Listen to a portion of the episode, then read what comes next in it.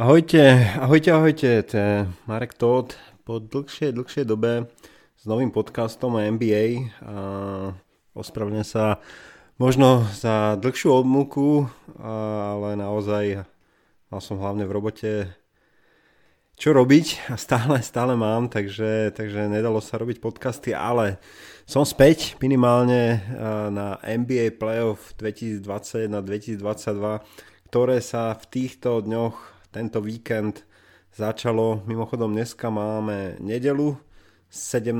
apríla. Natáčam tento podcast presne 8 hodín a 23 minút večer v nedelu. Na druhej obrazovke akurát pozerám zápas Miami Heat proti Atlanta Hawks, prvý zápas playoff. No a aspoň, aspoň e, takto na začiatku tohto, tohto playoff, NBA playoff, ktoré naozaj je super zaujímavé, možno viac ako obvykle, dokonca už v prvých, prvých kolách NBA playoff, lebo sa naozaj udialo veľa, veľa prekvapujúcich vecí. Celá liga bola ovplyvnená veľa zraneniami, covidom a tak ďalej, takže udialo sa toho naozaj veľa. Myslím si, že stojí za to vám trošku povedať, ako skončila celá základná časť a ako teda vyzeráme pred playoff v tomto ročníku NBA Playoff 2021-2022.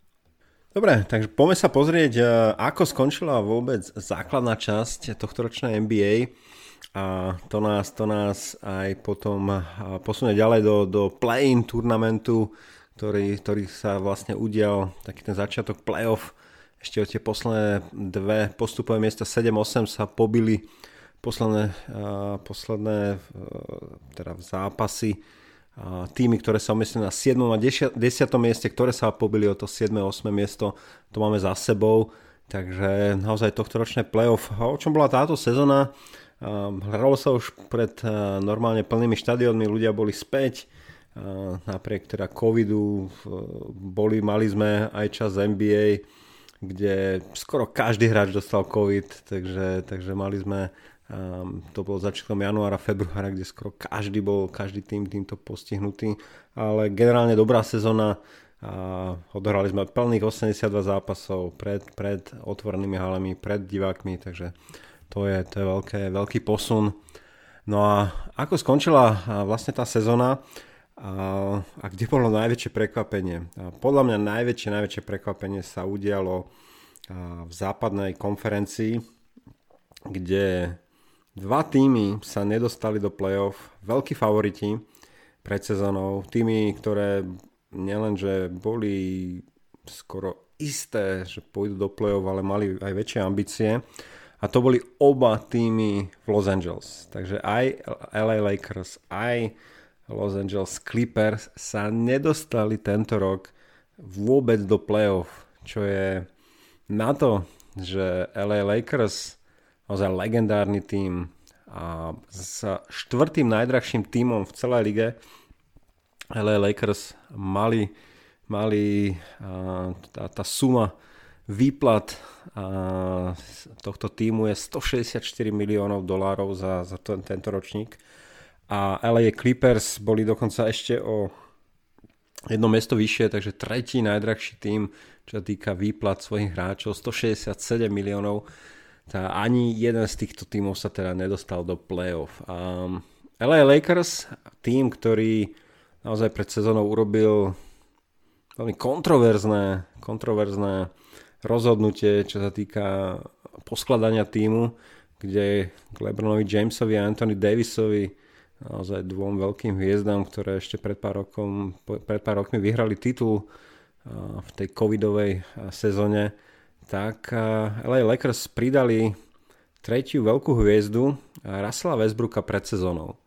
Russell Westbrook, ktorý naozaj za tie posledné roky, odkedy odišiel alebo bol tradovaný z Oklahoma, Oklahoma Thunder, prešiel tým ako Houston Rockets, Washington Wizard a nakoniec opäť skončil Los Angeles Lakers za tie posledné roky, takže ten, ten už cestuje medzi týmami. No a veľa odborníkov, veľa fanúšikov malo obrovské obavy, ako táto trojica hráčov vôbec dokáže spolu hrať. A treba si uvedomiť, že Russell Westbrook, LeBron James a Anthony Davis a sú veľké hviezdy, ale aj z toho 164 miliónového budžetu Lakers na sezónu a skoro 110-112 miliónov len zaberajú títo traja hráči, kde Russell Westbrook dokonca má najväčšiu výplatu za tento rok, keď zarábal 44 miliónov. No a samozrejme to ovplyvnilo aj zostavenie ďalšieho, e, ďalšieho toho osadenstva LA Lakers v tomto týme, kde si vedeli dovoliť um, naozaj len, dajme tomu, dra- starších hráčov, ktorí išli na nejaké veteran minimum alebo nejakých super mladých hráčov, ktorí, ktorí len začínajú v NBA. To znamená, to zloženie týmu boli, bolo super heavy s týmito troma top hráčmi a ten zvyšok týmu doplnili hráčov ako Ken, Kendrick Nunn, ktorý ani nehral celý rok, bol zranený. Carmelo Anthony naozaj už super, super veterán v NBA, Trevor Ariza, opäť starý, starší hráč, Ever Bradley, starší hráč, Dwight Howard, všetko to sú hráči cez 30, 33, 34 rokov, DeAndre Jordan, Ken Bazemore, takže naozaj staršími hráčmi a potom takými mladými, ako bol Kendrick Dunn, ktorý nehral Malik Monk, a bol tam Austin Reeves, a nováčik, ktorý, ktorý aspoň hral celý rok. No a tá, toto zloženie týmu sa ukázalo ako absolútne nevhodné keď hlavne Russell Westbrook mal opäť jednu z najhorších štatistických sezón vo svojej his- histórii, ako tento hráč eh, hrá, mal pod 30% strelbu za 3 body počas celého roka. Um, najväčší problém, čo Russell Westbrook a to sa strašne ťažko pozeralo vôbec tie zápasy ale Lakers, bol, uh, boli stratené lopty. Russell Westbrook, neviem čo sa s ním stalo posledné roky, ale naozaj veľmi veľa stratených lopt a počas zápasu. Myslím, že bol dokonca druhý v lige v, počte, v priemere poč, e, počtu stratených lopt na zápas. A LeBron James tiež posledné roky nie je zhruba, nie je opäť hráč, ktorý by veľmi strážil loptu, tiež má veľa stratených lopt, ale takto spárovať dvoch hráčov, ktorí, ktorí, ktorí naozaj odozdávajú veľa, veľa loptu superom. Russell Westbrook, ktorý, ktorého strelba ide z roka na rok dole a za 3 body jeden z najhorších hráčov vôbec celé lige za strelby z trojky, čo k Lebronovi absolútne nepasuje.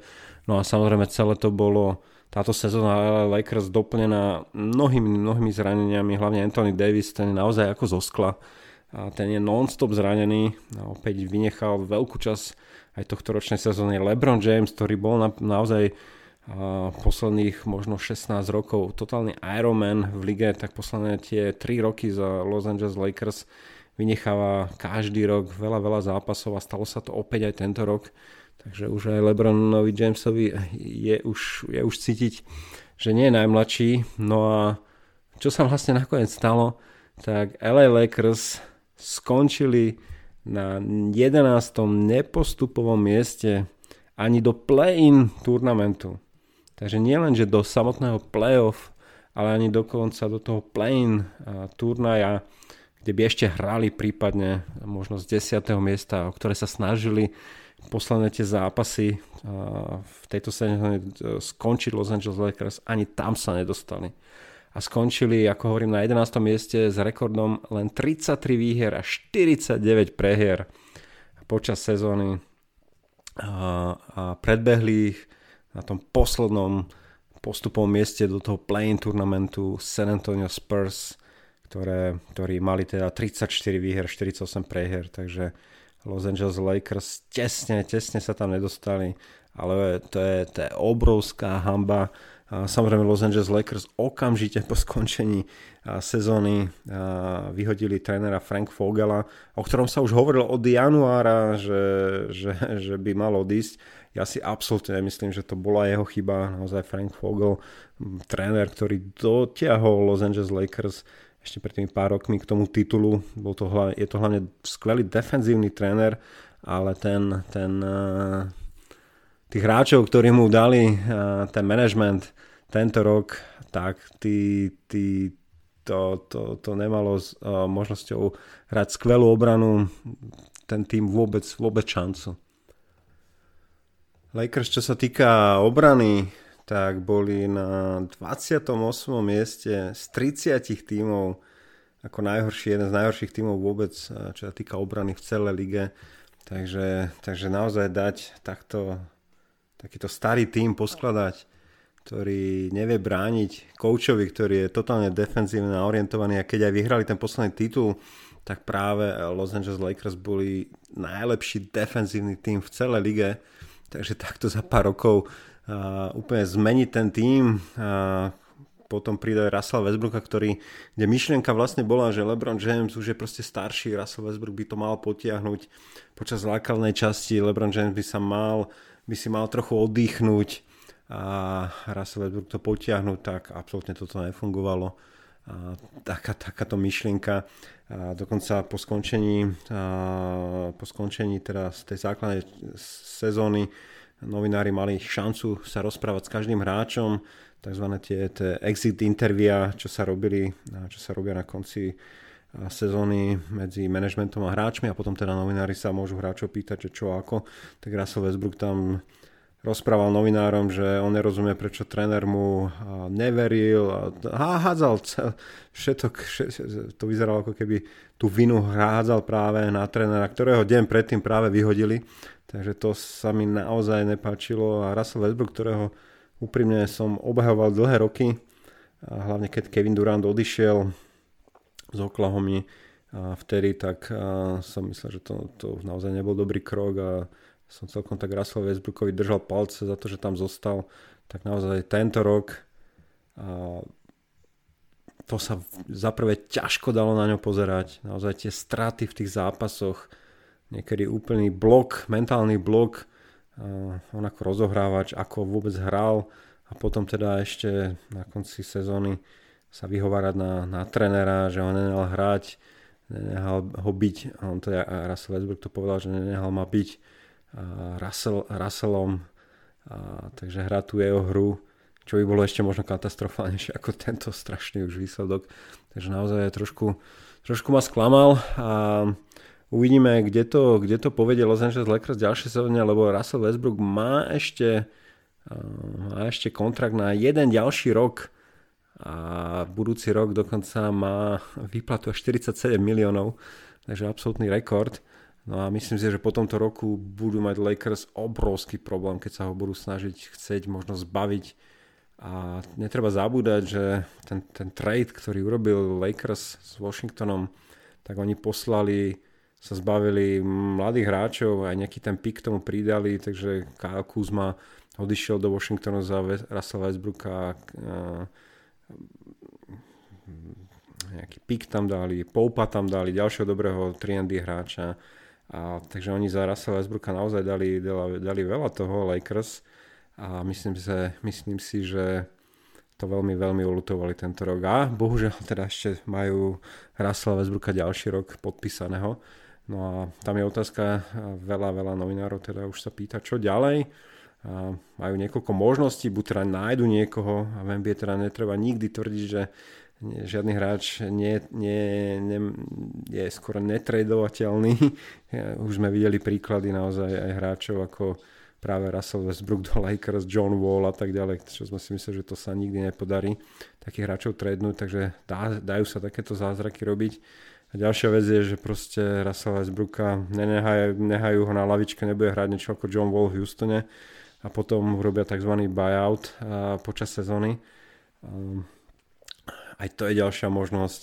Takže uvidíme, uvidíme čo, čo ten uh, Los Angeles Lakers, lebo uh, naozaj tí fanúšikovia to dali pocítiť. Samozrejme, nie všetká vina išla na Russella Westbrooka, veľká, veľká vina určite aj na pleciach Lebrona Jamesa, ktorý naozaj mal opäť takú zvláštnu sezónu, kde samozrejme on naháňa, naháňa ten ďalší piatý titul, ktorý by potreboval do tej svojej zbierky, ale na druhú stranu LeBron James taktiež naháňa také veľké štatistiky, chce sa dostať a, a je na dostrel Karim Abdullah Jabara ako hráč s najviac nastrelanými bodmi v histórii NBA. Myslím, že budúci rok má už teoretickú šancu ho predbehnúť. No aj tento rok LeBron James, keď už videl, že ten tým naozaj má veľké problémy a hlavne čo sa týka obrany skorovania, tak LeBron James, čo celý rok robil a za klobúk dole predtým, tak si zobral veľký, veľkú tú nálož toho útoku, tej ofenzívy na seba, kde dokonca LeBron James sme tu mali obrovský súboj až do konca eh, posledného zápasu NBA, kto vyhrá titul najlepšieho strelca. LeBron James bol v tej trojke tých hráčov, kde Joel Embiid, Giannis Antetokounmpo a LeBron James naozaj do poslednej, poslednej chvíľky sa uh, pretekali, kto vyhrá kráľa strelcov a LeBron James naozaj sa mu podarilo mať priemer v tejto sezóne cez 30 bodov, konkrétne 30,3 bodu na zápas. Nakoniec nevyhral ten titul, lebo ani nehral tie posledné zápasy. A skončil na treťom mieste, titul na najlepšieho strelca vyhral nakoniec Joel Embiid zo Filadelfie, ktorému to absolútne právom patrí. No a Janis skončil na druhom mieste, ale LeBron James naozaj cez 30 bodov je, je skvelý úspech, ale na druhú stranu absolútne to nepomohlo um, k víťazstvám Los Angeles Lakers a dostane sa do playoff. Takže bolo to také, také trošku cez zaťaté zuby a veľa fanúšikov to práve vyčíta Lebronovi, že možno až trošku moc rozmýšľa nad tým veľkým, veľkou štatistikou byť najlepší strelec z histórii a trošku zabúda hrať tímovejšie, čo je v rámci ale toho týmu, ktorý mali poskladaný možno ľahšie hovoriť a ťažšie uskutočniť, lebo ten tým naozaj stal za houby a tento rok, hlavne keď Anthony Davis bol zranený. Taktiež tam veľká časť uh, takých odborníkov sa pozerala Anthony Davis a posledné roky ho veľa, veľa odborníkov bývalých veľkých hviezd ako Shaquille O'Neal a tak ďalej mu hovorí, že by mal viac hrať na pivote, mal by, mal by viac Anthony Davis sa tomu vyhýba celý, celé roky nechce sa tam byť s tými veľkými pivotmi. Ale tento rok ako keby si to nejak zobral k srdcu a bolo vidieť, že veľa posiloval, nabral viac hmotnosti, bolo vidieť, že je taký väčší, ťažší, ale možno to tomu naplne nepomohlo v tej jeho hre, lebo jeho hra bola vždy o atletickosti, dobré strelbe z diálky a výborné obrane a toto na Anthony Davisovi nebolo vidieť celú sezónu a ešte plus sa k tomu zranil. A veľa ľudí hovorí, že to je možno aj kvôli tomu, že, že zbytočne a zbytočne sa snažil možno pribrať, nabrať váhu, byť väčší, aby sa tam bil na tom poste pivota, ktorý ale jemu neúplne svedčí. Takže možno Anthony Davis aj takúto chybu urobil. A samozrejme, keď si pamätáte, takých legendárnych vysokých hráčov ako Kevin Garnett, Tim Duncan, tak samozrejme čím boli starší, tak tým sa snažili byť a skôr ubrať na tej váhe, byť, byť, byť, eh, byť, byť viac vytrenovaný, byť ľahší, aby sa čím, čím boli starší, tým menej váhy niesli, tým, tým dlhšie vedeli hrať a Anthony Davis, ktorý má 28 rokov, ide práve trošku opačným smerom a možno by si mal príklad brať práve možno z podobných eh, typovo hráčov z tej histórie ako je Tim Duncan a možno Kevin Garnett, ktorí išli úplne opačným smerom a určite im pomohlo naozaj, však hrali obidva cez 20 rokov v lige a Tim Duncan ešte aj vo svojich naozaj cez, výrazne cez 30 rokov vyhrával ešte tituly. Takže, takže Anthony Davis by si možno mal brať príklad, lebo všetci si mysleli, že práve Anthony Davis práve tieto roky v tých najlepších rokoch 28 rokov, keď bude mať tak bude zápasiť o najlepšieho hráča v lige s hráčmi ako Janisom, Nikolaj Jokičom, Joel Embiidom, ale toto sa zatiaľ vôbec, vôbec nedieje a samozrejme už začínajú byť aj v rámci tohto, po, po, po skončení tohto ročníka prvé, prvé ohlasy, že či by Lakers nemali práve tradnúť Anthony Davisa, za ktorého by ešte niečo mohli aj dostať niečo rozumné, keď LeBron James asi nikde nepôjde. LeBron James má, má tiež posledný rok zmluvy, má, má možnosť predlžiť zmluvu tento rok, toto leto. Ale Anthony Davis je podpísaný ešte na ďalšie 3 roky, takže za toho by vedeli prípadne Lakers niečo dostať. Uvidíme, určite to bude kľúčová sezóna pre LA Lakers. A toto leto, lebo takto katastrofálne skončiť naozaj ani sa nedostať do play turnaja je, je absolútna katastrofa. Takže to boli LA Lakers a teraz sa pozrieme na druhý tým v Los Angeles a to je LA Clippers. ktorí sa dostali síce do play turnaja, ale prehrali v tom play turnaji obidva zápasy, ktoré hrali. A to znamená, Los Angeles Clippers skončili na 9. mieste, takže nepustili do playoff. Uh, to play, ten play tournament hral, vlastne, sa hral tak, že uh, týmy na 7. 8. mieste si to zahrali proti sebe, víťaz postupoval ďalej, porazený si zahral ešte proti víťazovi z 9. 10. miesta. Takže preto ale Clippers museli hrať až dva zápasy keďže ten prvý zápas set, sedmička, osmička prehrali, prehrali proti Minnesota Timberwolves a veľmi, veľmi dobrý zápas a keďže tá Minnesota je taký trošku tajný, tajný, tajný favorit z tých, z tých, z tých najhorších tímov, a LA Clippers prehrali 104-109. E, Minnesota hrala doma tento plain, plain zápas. Čo bolo pre LA Clippers dobré, tak sa im po dlhom, dlhom čase vrátil Paul George. Naozaj dve najväčšie hviezdy LA Clippers. Kawhi Leonard aj Paul George.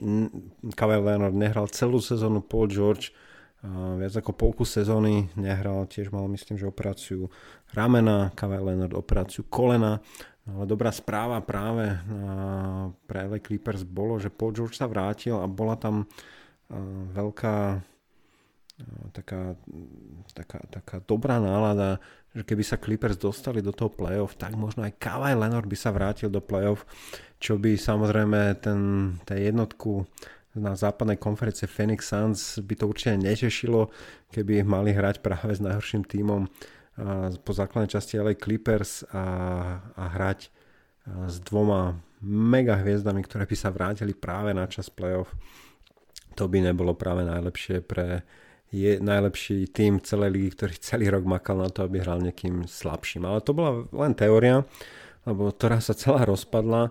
Napriek tomu, že Paul George zahral veľmi dobrý zápas, dal 34 bodov, tam Minnesota Timberwolves naozaj hral mladý tým, ktorý, ktorému možno ani veľa ľudí neverilo pre túto sezónu, tak nakoniec mali veľmi dobrú sezónu. Ako hovorím, mali počas základnej časti skončili so 46 víťazstvami a len 36 prehier a vyhrali teda aj ten kľúčový zápas play turnamentu a postupili automaticky teda do playoff a vyhrali doma a ten zápas a Treba si uvedomiť, Minnesota Timberwolves nehrali dlhé roky v playoff. Naozaj naposledy tam boli, keď ešte ich tréner bol Tom Thibodeau, ktorý je aktuálne tréner New York Knicks a, a to už sú nejaké roky dozadu. No a tí, tí fanúšikovia v tomto zápase proti Clippers a to sa už normálne cítilo, ako, ako keby hrali možno v finále konferencie. Fantastická atmosféra. A tí mladí hráči a, naozaj ten tým D'Angelo Russell, Carl Anthony Towns a Anthony Edwards, hlavne tento Anthony Edwards mali výborný zápas. Towns mal trošku ťažší zápas, naozaj vyzeralo, že bol trochu nervózny, dal 11 bodov, dokonca sa vyfauloval a nehral, nehral naozaj dlhé minúty 4. štvrtine, takže musel, museli za neho potiahnuť jeho spoluhráči z lavičky ale hlavne Anthony Davis, Davis Anthony Davis, Anthony Edwards a absolútne odporúčam si pozerať tohto mladého 20-ročného hráča, ktorý je druhý rok v lige.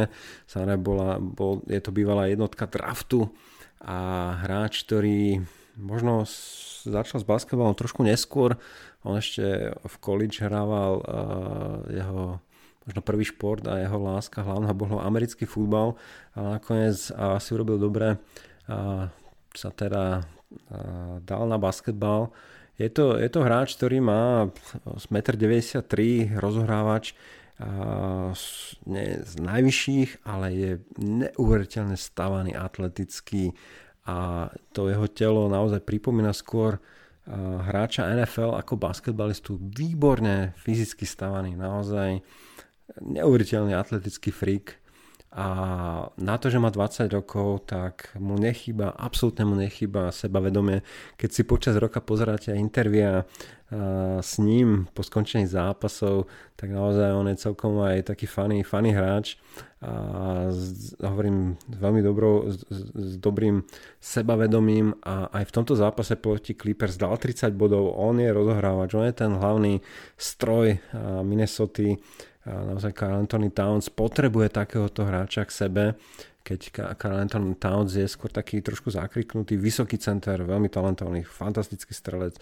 Som rád, že tento rok začal chodiť aj do koša, čo mi vždy e, s Townsom bol pre mňa veľký problém, keď som ho pozeral, ťažko sa mi pozeral predchádzajúce roky, on už je myslím 6 rokov v lige, taký stále skôr nekonečný talent, ale tento rok a už to bolo vidieť, že tí tréneri na ňom pracujú a myslím, že aj trošku zapracoval na fyzičke, vyzeral lepšie, chodí, dankuje, chodí do koša a to zmenilo celú jeho hru a celú hru aj toho týmu. Takže títo dvaja mladí hráči, hráči Anthony Edwards a Carl Anthony Towns naozaj ťahajú tento tým a porazili teda aj LA Clippers, ktorí naozaj majú super skúsený tým, a naozaj to sú všetko hráči od Paul Georgia, Reggie Jackson, Marcus Morrisa, Nikola Batum, Slavičky, Covington, Pavel. To sú všetko hráči, ktorí hrali dlhé roky v rôznych tímoch za playoff. A Pavel má dokonca titul z Toronto, sa Nikola Batum je, hral veľké množstvo medzinárodných zápasov, sa hráva za Portland, Charlotte a tak ďalej. Naozaj to mm, LA Clippers mali tým ready na, na to ísť až do finále, samozrejme, keby tie dve ich super hviezdy hrali.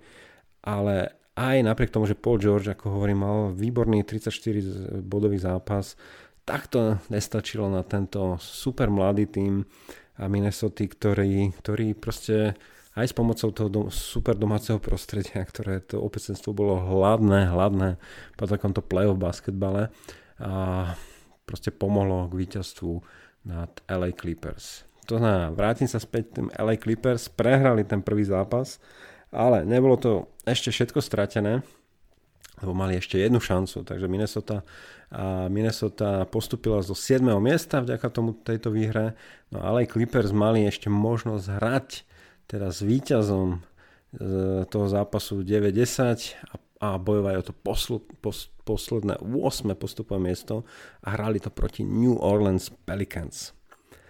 Opäť veľmi zaujímavý tým New Orleans Pelicans, hlavne kvôli tomu, že ich najväčšia hviezda, opäť bývalá jednotka draftu Zion Williamson, nehral celý rok.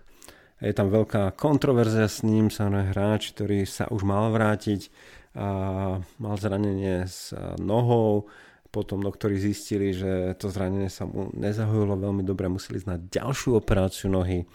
A New Orleans Pelicans Ziona Williamsona nechceli, aby hrával. Myslím, že tam je nejaký problém vnútri týmu, lebo Zion Williamson začal postovať videá posledné dni, že robil 360 stupňové danky, power danky, proste Pelicans management hovorí, že nemôže hrávať, lebo ešte nie zdravý Zájem som postuje videa, že dáva také danky, že by vyhral akúkoľvek NBA All-Star Dunk súťaž a niečo tam nie je v poriadku. Takže ten vzťah medzi najväčšou hviezdou a managementom Pelicans asi nie je úplne dobrý, ale naopak uh, oni urobili uh, New Orleans Pelicans všetko preto, aby posilnili ten svoj tým uh, pred potenciálnym playoff. Oni urobili niekoľko tradeov, ktoré priniesli hlavne a, CJ McCalluma z Portland Trail Blazers tento rok.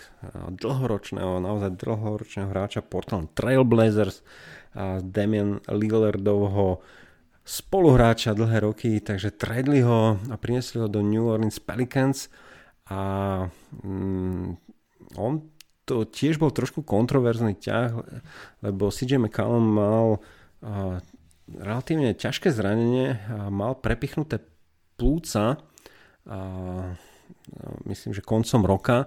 Vedelo sa, že, že sa vráti, ale nikto nevedel, akom, akom stave sa vráti, či bude platný hráč.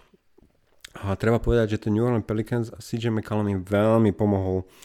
A rovno k tomu zápasu LA Clippers, ako už tušíte, prehrali aj tento druhý zápas. New Orleans Pelicans vyhral a hrali vonku. New Orleans Pelicans hrali na palubovke, ale Clippers, Clippers hrali doma.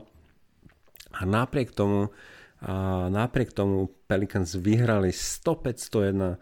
Opäť veľmi dobrý zápas. Clippers tam už vyhrávali do tretej štvrtiny, ale po tej, tej štvrtej štvrtine New Orleans Pelicans absolútne dominovali tú poslednú štvrtú štvrtinu.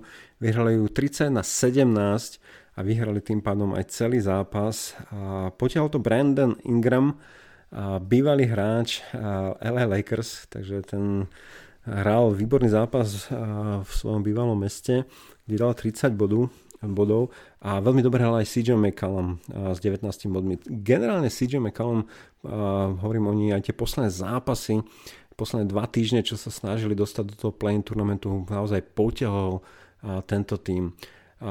Okrem toho, na koho by som chcel upozorniť, možno pre, pre vás, ktorí nie úplne tak sledujete, alebo aj ja som až ten New Orleans Pelicans nesledoval ten, celý ten rok až teda ku koncu, majú tam jedného super dobrého nováčika, Herbert Jones sa volá. Nie je to nejaké, nejaký ofenzívny uh, megahráč, ale výborný obranca. Sledujte Herbert Jones, uh, ktorý bol, bol draftovaný v druhom kole.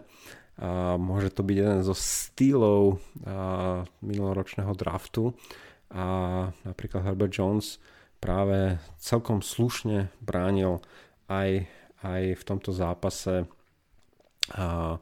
hráčov ako, ako bol Marcus Morris, a proste Nikola Batom, také, takéto krídla v predchádzajúcom sa zápase Paul Georgia a je to, je to mladý nováčik. Takže, takže New Orleans Pelicans napriek tomu, že nemajú Zajana, tak majú dobrého strelca Brandon Ingrama, majú veľmi dobrého nováčika na poste obrancu, samozrejme majú Valunčenisa, centra, ktorého, ktorého dostali z Memphisu pred začiatkom roka, posilnili počas sezóny CJ McColluma. Oni ešte z Portlandu zobrali aj Lance, Nanca, Larry Nance Jr., ktorý tiež inak hrával Larry Nance Jr. hráč za Los Angeles Lakers kedysi. Ten chodí z lavičky, aj v tomto zápase mal 14 bodov, takže, takže mm, klobúk dole New Orleans Pelicans napriek trošku problémom interne v, v tomto týme, tak sa dostali a dostali do playoff a porazili jedného favoritov vôbec celej západnej konferencie LA Clippers. Ale čo ešte bolo zaujímavé na tom zápase a myslím si, že toto by ma zaujímalo ešte nejaké pokračovanie, lebo asi počúvate, že nejak nespomínam Paul Georgia v tomto zápase.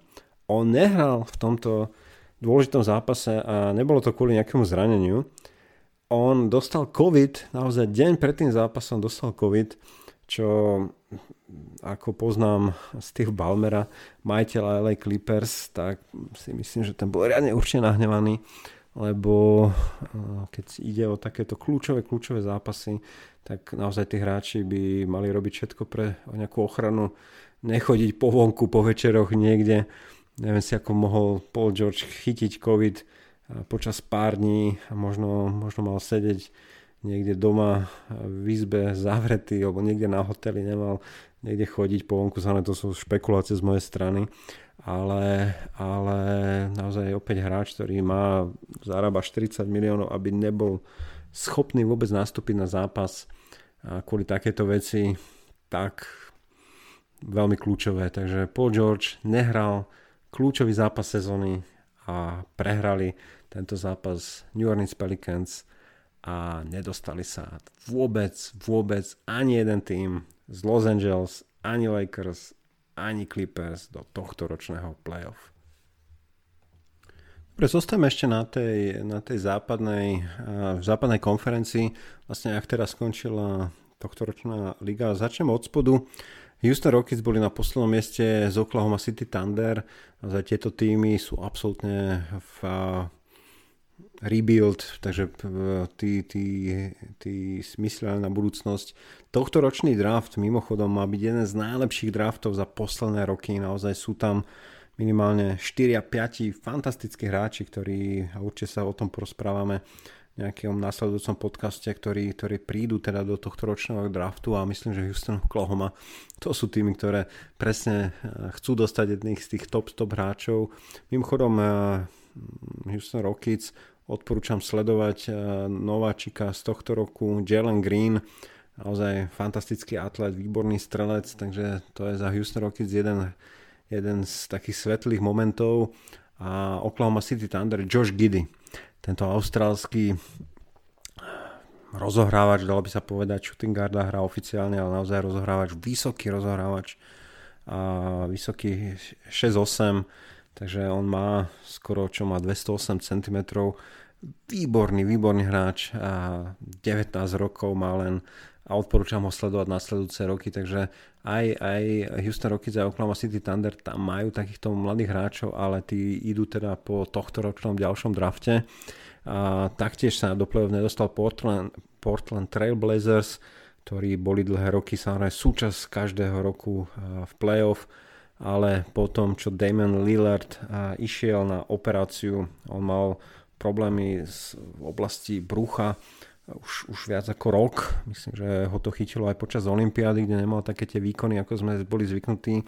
On začal aj hrať tento rok, ale nakoniec teda sa podstúpil tú operáciu a tým pádom celý ten tým išiel do rebuildu. Vidíte, že aj tradeli CJ McCalluma a aj, aj Larry Nance juniora počas sezóny a taktiež si myslím, že budú, budú sa snažiť postaviť nový tým na ďalšie roky a vyzerá, že Demel Lillard eh, je s tým OK a chce byť súčasť takéhoto rebuildu.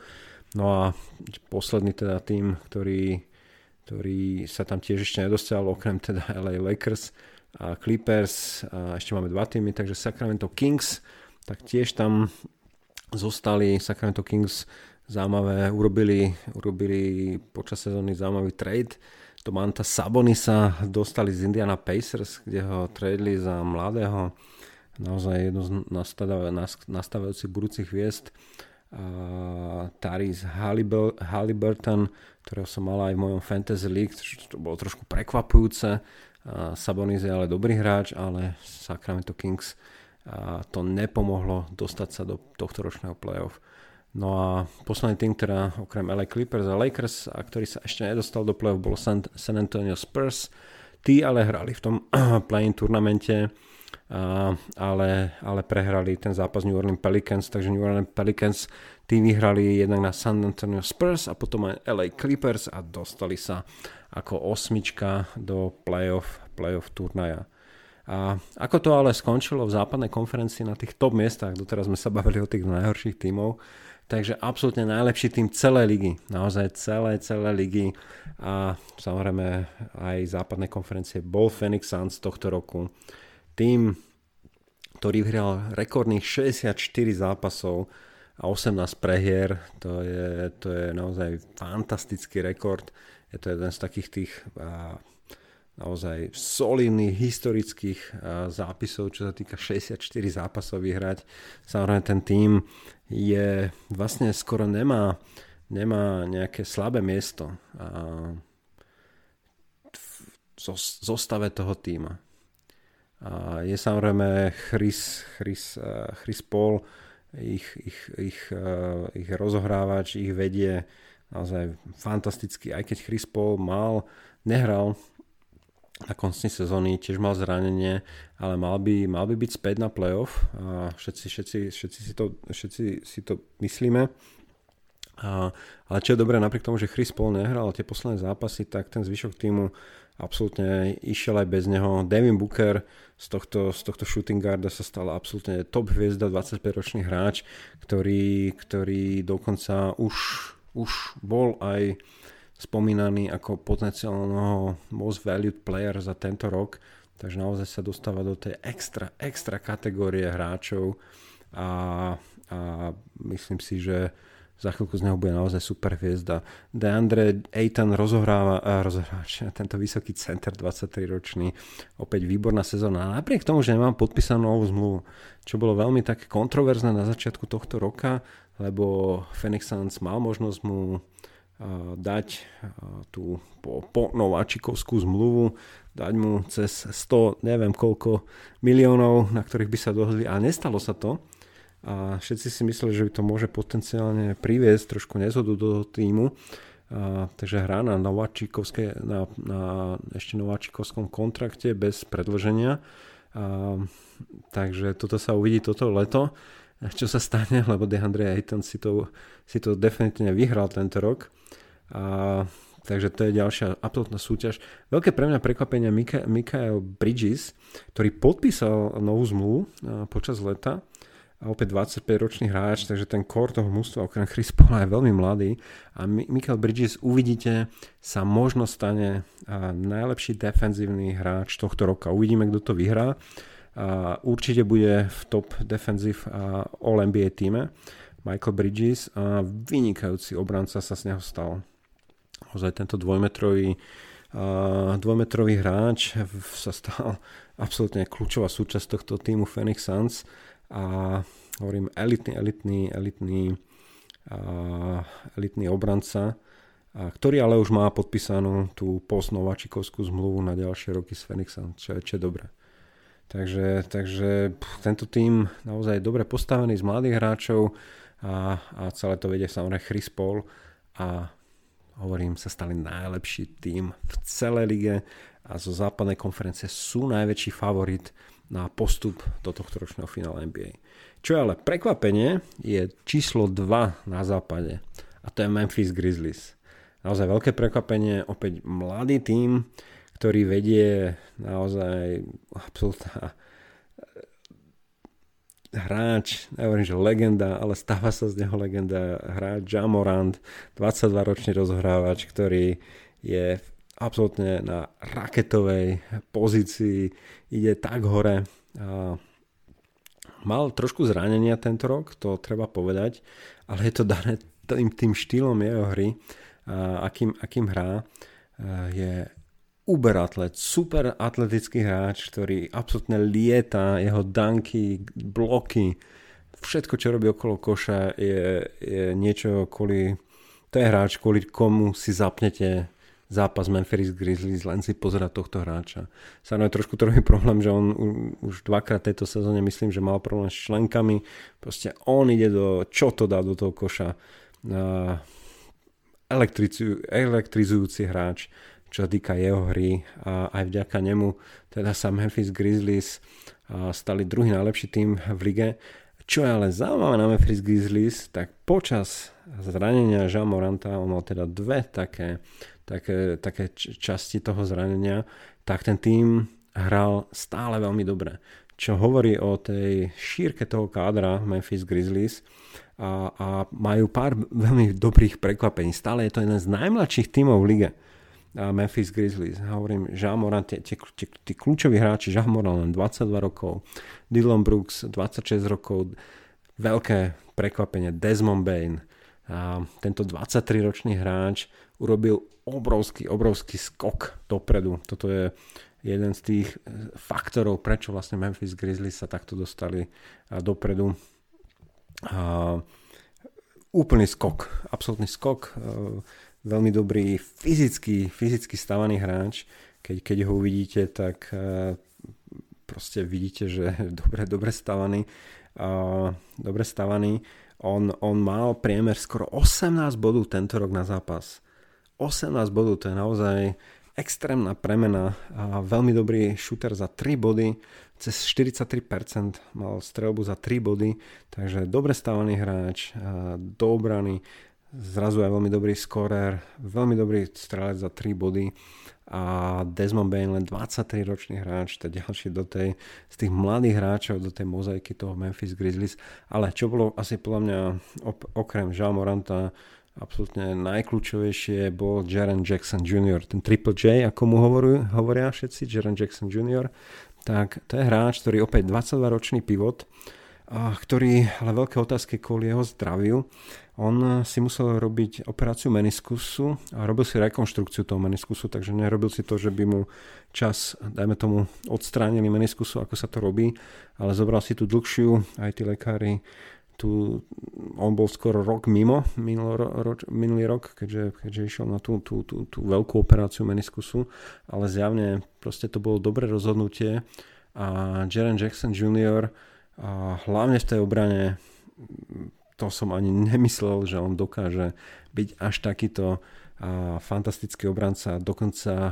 viedol celú ligu v tomto roku v počte priemer, priemeru bloku na zápas. Mal 2,3 bloku na zápas.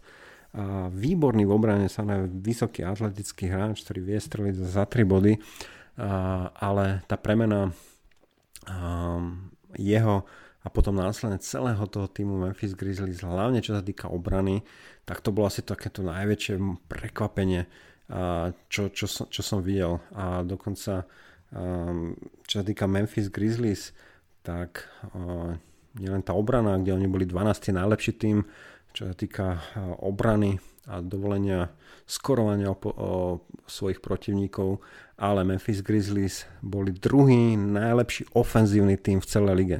A viete, kto boli jednotka? Minnesota Timberwolves. Takže Minnesota a Memphis Grizzlies boli jednotka a dvojka, čo sa týka najlepšej ofenzívy, počte nastrelaných bodov.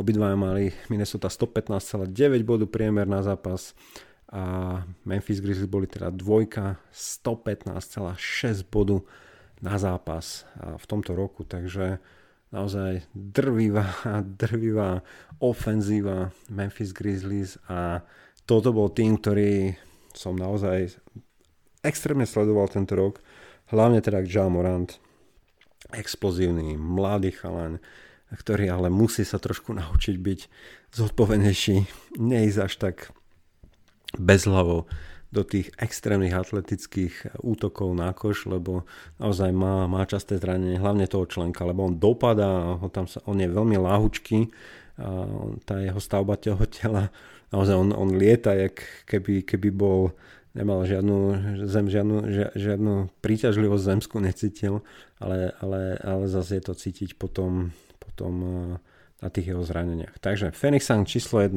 Memphis Grizzlies veľké, veľké, veľké prekvapenie číslo 2 a Golden State Warriors na treťom mieste.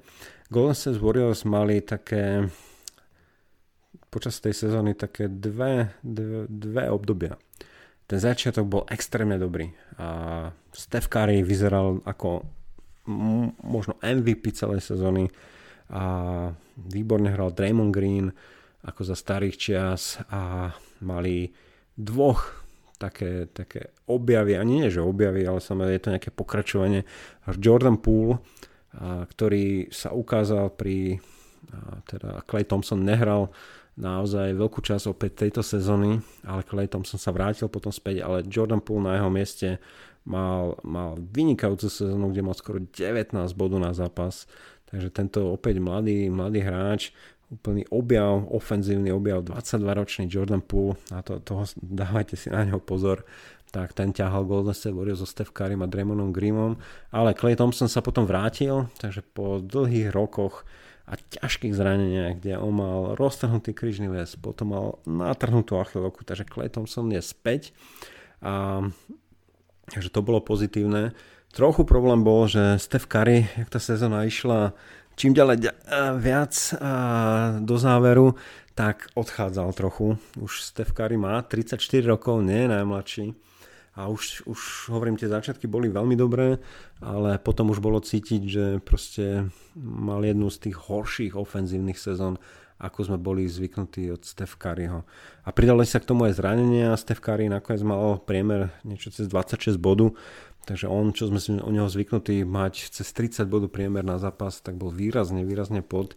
Dokonca aj tá strelba za 3 body, kde sme zvyknutí u neho byť blízko uh, eh, 45% a možno aj viac, tak mal uh, 38, len 38% priemer a percento strelby za 3 body, čo je výrazne pod jeho, pod jeho priemerom. Taktiež percento strelby z, z pola mal len 44%, čo sme opäť zvyknutí, aby, že má viac ako 50%, takže nebola to najlepšia sezóna, ale stále Curry je veľmi platný hráč určite. Ale trochu problém bol, že na posledný mesiac nehral Curry a bolo to dané tým, že Marcus Smart ho nepríjemne zranil v zápase proti Boston Celtics. Marcus Smart sa tam robil taký ten diving, že išiel stratenú loptu, tam, tam sa vrhol na, na, na palubovku, ale nielen to, že zobral, nielen to, že zobral a loptu zo sebou, zobral aj Steph Curryho nohu. A Steph Curry nehral viac ako mesiac, ale videl som včera sa konečne po mesiaci vrátil do toho prvého zápasu playoff. No uvidíme, aké forme bude na toto ročné playoff. Keby Steph Curry bol na 80%, 85%, tak Golden State Warriors majú veľkú šancu. Draymond Green vyzerá veľmi dobre a Jordan Poole je, je naozaj objav a ten tým je, myslím, že Golden State dávno nemali takýchto šúterov v tomto týme a to je čo povedať o týme, ktorý, ktorý je známy hlavne e, strelcami v týme. Ale bolo tam jedno mínus, e, jedno veľké mínus a to je, to je ich e,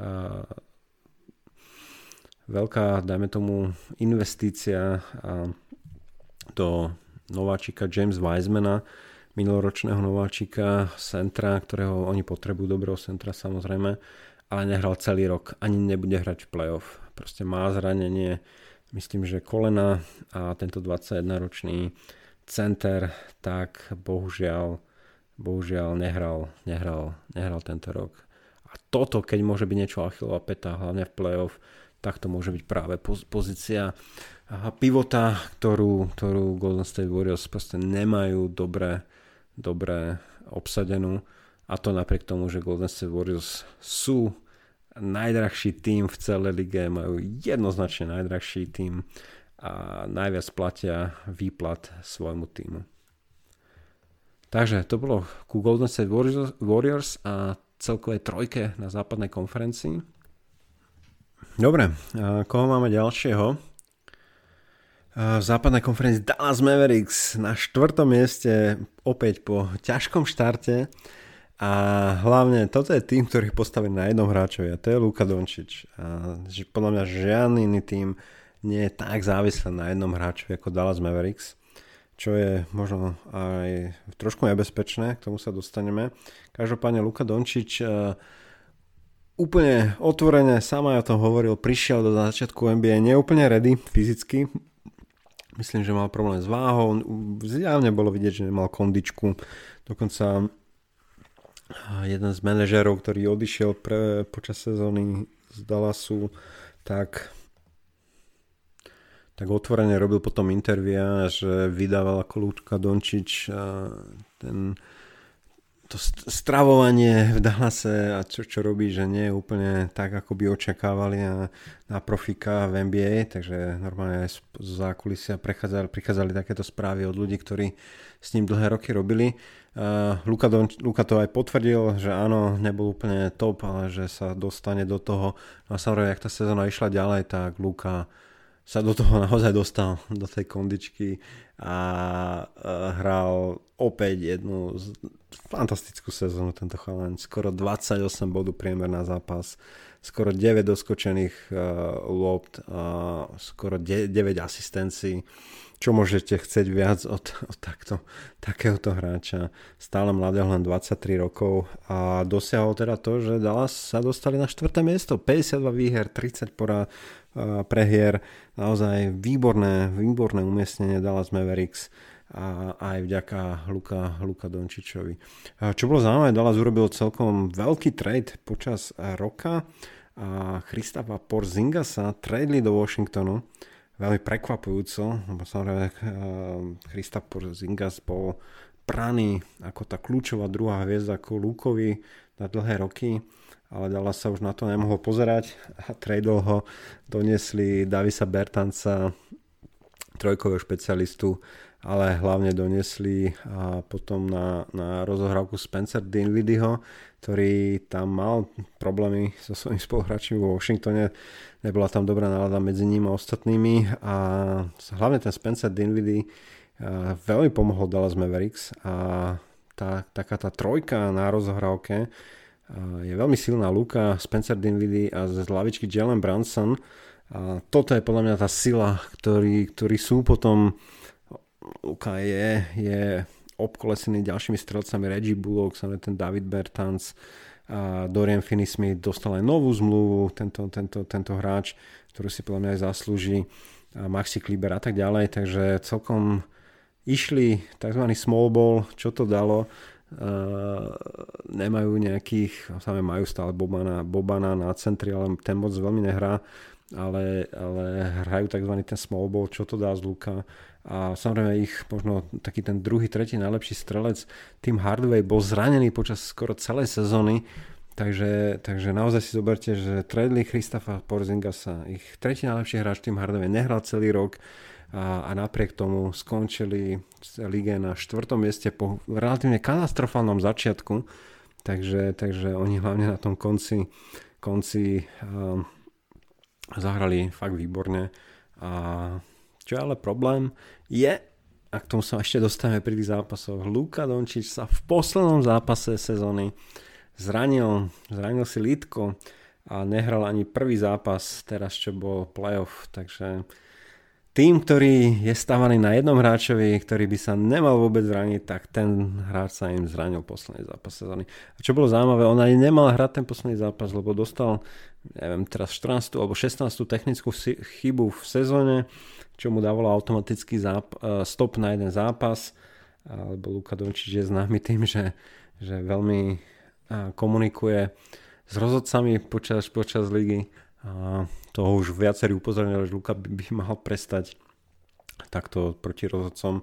No a mal teda nehrať ten zápas, ale potom Liga robila nejaké review toho rozhodnutia a povedala, že dobre, nedávajú mu tú poslednú technickú chybu, môže hrať a išiel hrať a si natiahol. Mm, aj som videl ten moment v tom zápase, nebolo to nejakom pri kontakte, proste si, si, si natiahol lítko, niečo si robil s lítkom, čo nie je sranda. Nie je to super vážne, ale čo sa svalov nikdy neviete. Veľmi podobné zranenie a hral cez to zranenie mal práve Kevin Durant pred pár rokmi a potom si roztrhol achilovku, lebo hral cez to zranenie Litka. Takže podľa mňa Dallas eh, chce byť, chce byť veľmi obozretný v tomto, ale to je jeden tým, kde akurát jeden hráč by sa im nemal zraniť a to je Luka Dončič a Dallas. Dobre, Dallas na štvrtom mieste, poďme ďalej na peťke. Utah Jazz. To je tým, ktorý asi nikto ho nemá rád, vrátane mňa. Hrajú podľa mňa nie veľmi atraktívny basketbal, je to dané aj tým týmom, aký, aký je zložený. Každopádne sú v každoročnom playoff. Dostali sa na cez, cez 5. miesto aj v tomto, roč, tomto roku 49 výhre, 33 porážok. A tým bez meny, samozrejme, a Rudy Gobert na centri, Donovan Mitchell ako ich hlavná hviezda, všetko ostatné tam sedí, Bojan Bogdanovič a tak ďalej, a Mike Conley, čo je asi najzaujímavejšie na Utah Jazz. A toto som sa naozaj smial celkom dlho, keď som to videl. A tam je už dlhé roky zjavne problém medzi ich dvoma najlepšími hráčmi a to je Rudy Gobert a Donovan Mitchell medzi nimi dvoma osobne. A neskrývajú to nejako veľmi, sa aj ten tréner, aj novinári sa na to pýtajú a tréner vždy, tam nič není, sú to profesionáli a tak ďalej. Už sme to počuli za tie roky. Čo je ale zaujímavá štatistika, niekto vyťahol na konci tohto roka. Donovan Mitchell, ktorý hrá shooting guarda, rozohrávača, proste má loptu celý čas v ruke a rozhoduje, čo sa s ňou stane, tak má štatistiku dvoch pokusov prihrávky na zápas, priemer na Rudy Goberta. Nie asistencii, nie prihrávok, po ktorých dal Rudy Goberkoš, len pokusov o prihrávku. Dvakrát za zápas Donovan Mitchell prihrá Rudy Gobertovi. A, a to je neuveriteľná štatistika. A potom si niekto dal tú, tú snahu, snahu a námahu urobil také video, keď naozaj Rudy Gobert absolútne sám pod košom má väčšinou o dve, dve hlavy nižších obrancov na sebe, Donovan Mitchell na trojke z loptu v ruke a pozera sa na neho a aj tak mu neprihra. Takže sú stále tam, takže toto, toto bola asi najväčšia téma Utah Jazz na ten posledný týždeň pred skončením sezóny a tá štatistika, že Donovan Mitchell len dve prihrávky urobí za zápas, priemer za zápas na Rudy Goberta a to len pokus o prihrávky, nevedie to ešte ku košu, je absolútne neuveriteľná záležitosť. Takže toľko k Utah Jazz, s nimi viac nemusíme strácať čas a poďme, poďme na posledný šiestý tým, teda v playoff a tom bol Denver Nuggets. To je, celá, celá táto západná konferencia je trošku taká nemastná na tieto roky sa na dlhé, dlhé roky západná konferencia bola tá silnejšia. Ja si myslím, že posledné dva roky sa to úplne premenilo. Tá východná konferencia je generálne silnejšia, možno okrem teda toho Phoenix Suns, ktorý je najlepší tým celej ligy. Ale tými, hovorím, keď aj vidíte e, na tej spodnej časti aj tie na 4., 5., 6. miesto, to nie sú nejaké, nejaké, nejaké týmy, ktorých by sa niekto bal. A jeden z nich je aj práve Denver Nuggets. A ja mám osobne, tiež som mal taký problém s Denver Nuggets, keďže v mojom Fantasy League som na začiatku roka robil a som vybral Michaela Portera juniora, naozaj tú druhú veľkú hviezdu Denver Nuggets a ten nehral celý, skoro celý rok, len pár zápasov hral na začiatku roka a to je samozrejme uh, jeho problémy s chrbticou, ktoré ho naozaj trápia už od, uh, od dlhé roky. Už, už preto on bol draftovaný tak neskoro, keď prichádzal z univerzity, lebo sa vedelo o tých jeho problémoch s chrbticou a museli znať ďalšiu operáciu, čo nikdy nie je sranda sa s chrbticou športovcov Takže druhá najväčšia hviezda Denver Nuggets, a, ktorá mala hrať tento rok, a nehrala. Samozrejme ich reálna druhá hviezda Jamal Murray tiež nehral celý rok, lebo ten, ten, ten hráč stále má problémy s tým uh, ACL, to znamená si rostlo predný krížný vies a nehral, stále nehral celý rok. Takže ani Jamal Murray, ani Michael Porter Jr. vôbec, vôbec neboli nejaký faktor tento rok a o to, o to špeciálne je Nikola Jokic. Ten, tento tým podľa mňa bez Nikola Jokiča by bol podľa mňa by nevyhral viac ako, ako Houston Rockets alebo tá Oklahoma City Thunder. Ten tým je naozaj zlý, ten zvyšok toho týmu. Ale Nikola Jokic robí z tohto týmu šiestý najlepší tým v západnej konferencii. On sám ten hráč je neuveriteľný. Nikola Jokic je absolútne neuveriteľný. 27 bodov na zápas, 8 asistencií, 14 doskočených lob. Toto sú priemery za túto jeho sezónu. Ešte raz to zopakujem. 27 bodov, 14 doskočených lob, 8 asistencií. Brutálna, brutálna, brutálna, brutálna sezóna. Nikola Jokic sa možno stane MVP, držím mu palce, myslím si, že by si to zaslúžil a bude to mať ale ťažké, lebo sa aj Janis mal opäť mega sezónu, Joel Embiid mega sezónu, sú tam traja veľkí, veľkí kandidáti na MVP tohto roka, úplne zaslúžené. A každý jeden z týchto troch, keby získal MVP, tak uh, nikto nemôže nič hovoriť, ale Nikola Jokic, keď sa máme brať, že hráč, keby som dal Joel Embida z Filadelfie, tak OK, ešte by to bol nejaký relatívne slušný tým. Keď dám preč Janisa, z Milwaukee, tak by to asi nebol najhorší tým v lige, ale možno by, možno by ešte bol relatívne slušný, ale keby som dal Nikola Jokiča preč z Denver Nuggets, tak je to najhorší tým v západnej konferencii a to by som garantoval. Len toľko k tomu, že Denver Nuggets s Jokičom sa dostali na 6. miesto, 48 výher, 34 porážok a všetko je to len vďaka absolútnemu fenomenálnemu hráčovi, Nikola Jokic. A, ale čo bolo naj, najzaujímavejšie, úprimne nepozerám toľko veľa zápasov, mne ten Denver Nuggets sa, sa veľmi, veľmi ťažko pozerajú. A, ale čo musím povedať, tak Nikola Jokic a, nielen tú ofenzívu, ale, z neho sa stáva aj veľmi dobrý obranca. A lepšie a lepšie sa to bol vždy trošku problém, keď chcete taký obrovský load ofenzívy mať na jednom hráčovi, tak to nemôže byť zároveň aj mega obranca hlavne pokiaľ nie ste Janis Antetokounmpo, ktorý je jeden z mála, ktorý vie mať mega, mega, mega útok a mega obranu. Veľa takých hráčov nie, ale Nikola Jokic každý rok postupne tá obrana je to vidieť sa vylepšuje a vylepšuje a vylepšuje, čo je klobúk dole, lebo toto, keby niekto povedal ešte pred 5 rokmi, tak toto by asi nikto netypoval, že by Nikola Jokic sa stal aj relatívne slušný obranca, takže to len možno k nemu tento rok, že aj táto čas jeho hry sa vylepšuje a už k tej jeho naozaj absolútne neuveriteľnej ofenzíve, ako mať 27 bodov, skoro 8, do, skoro 8 asistencií a on je center aj keď, keď pozráte zápasy Denver Nuggets, tak on, on, sa, on všetko ide cez neho. On naozaj sa javí skôr ako point guard a prezlečený za centra a to len hovorí o, o tom, aký brilantný, brilantný hráč Nikolaj Jokic je.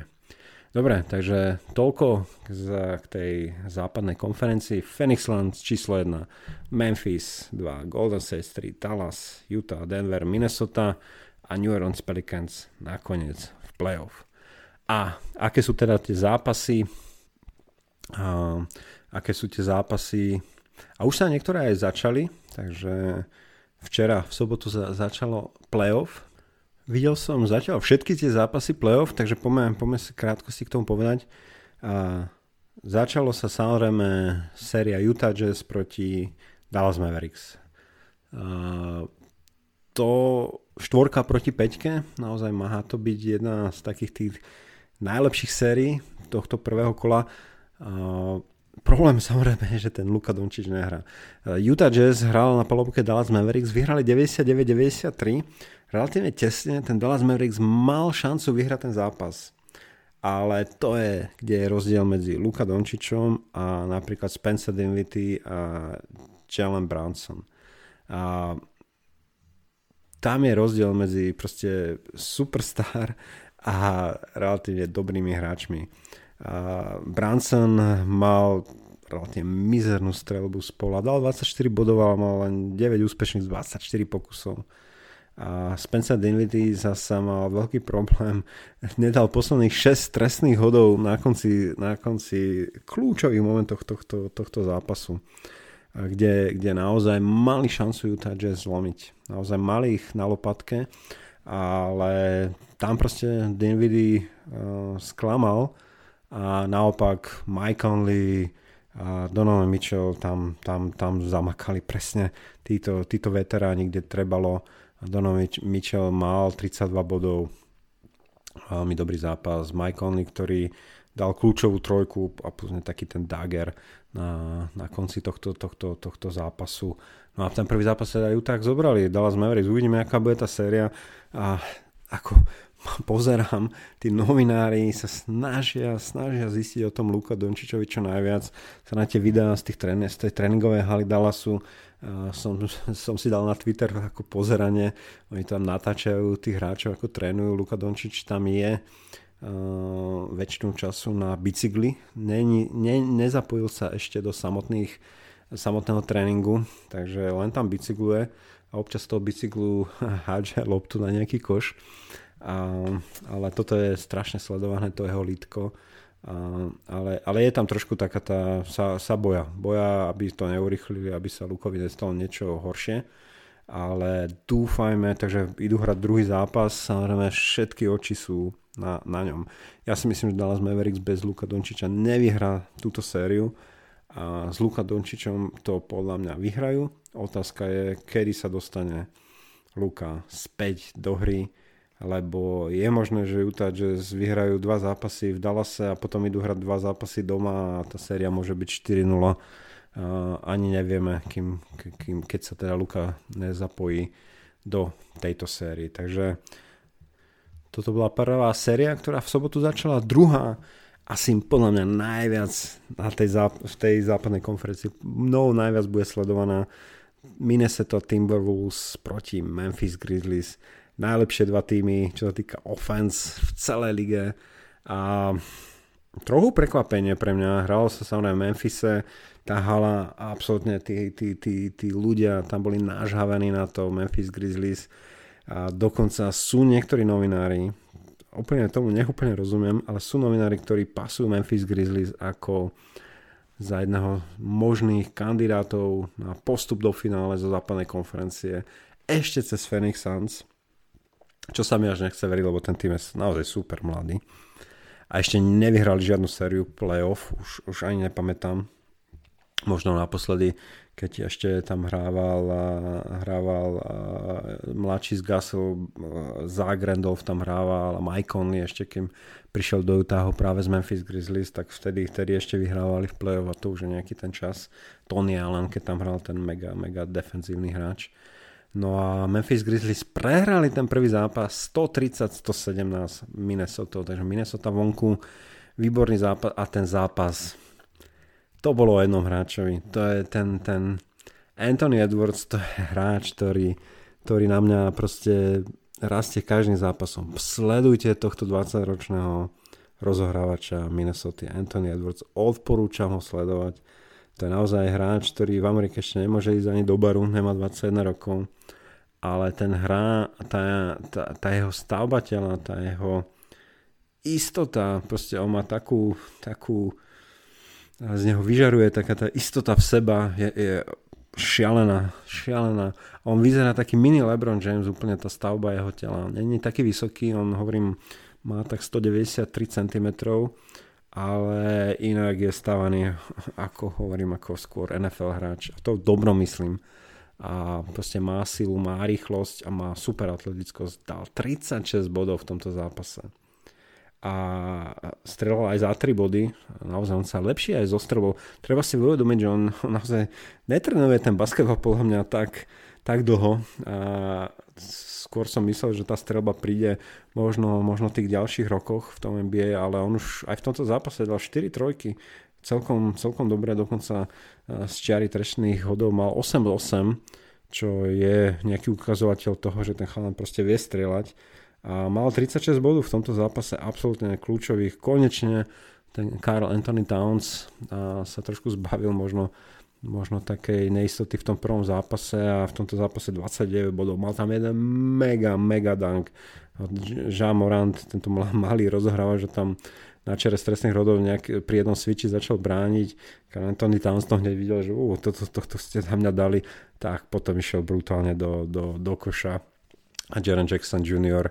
A ten najlepší blokár ligy potom chcel robiť ten, ten taký ten help defense a nemal šancu ho, ho zablokovať. Brutálny, brutálny dunk. A vtedy sa lámal ten zápas. A ten zápas. Mimochodom Jaren, Jared Jackson Jr. mal 7 blokov v tomto zápase za Memphis Grizzlies, takže to len na tú ukážku, že aký, aký excelentný obranca Jaren Jackson Jr. je. A, ale mal len 12 bodov a, takže to tiež nepomohlo. Jean Moran mal 32 bodov, ten tam mal kamikaze na, na jazdy do, na, te, na tie koše, ale tam aj Jean Moran si musí uvedomiť, a to bolo, to je už cítiť v tom playoff, tí rozhodcovia menej pískajú fauly. To, to je podľa mňa dlhé roky klasická poučka, ako náhle príde v NBA playoff, tí rozhodcovia zhltnú tú pišťalku, čo je podľa mňa dobré, lebo sa nikto nechce pozerať 4 hodiny nejaký NBA zápas, kde furt sa bude pískať a toto Jean Morant pocitil v tomto zápase.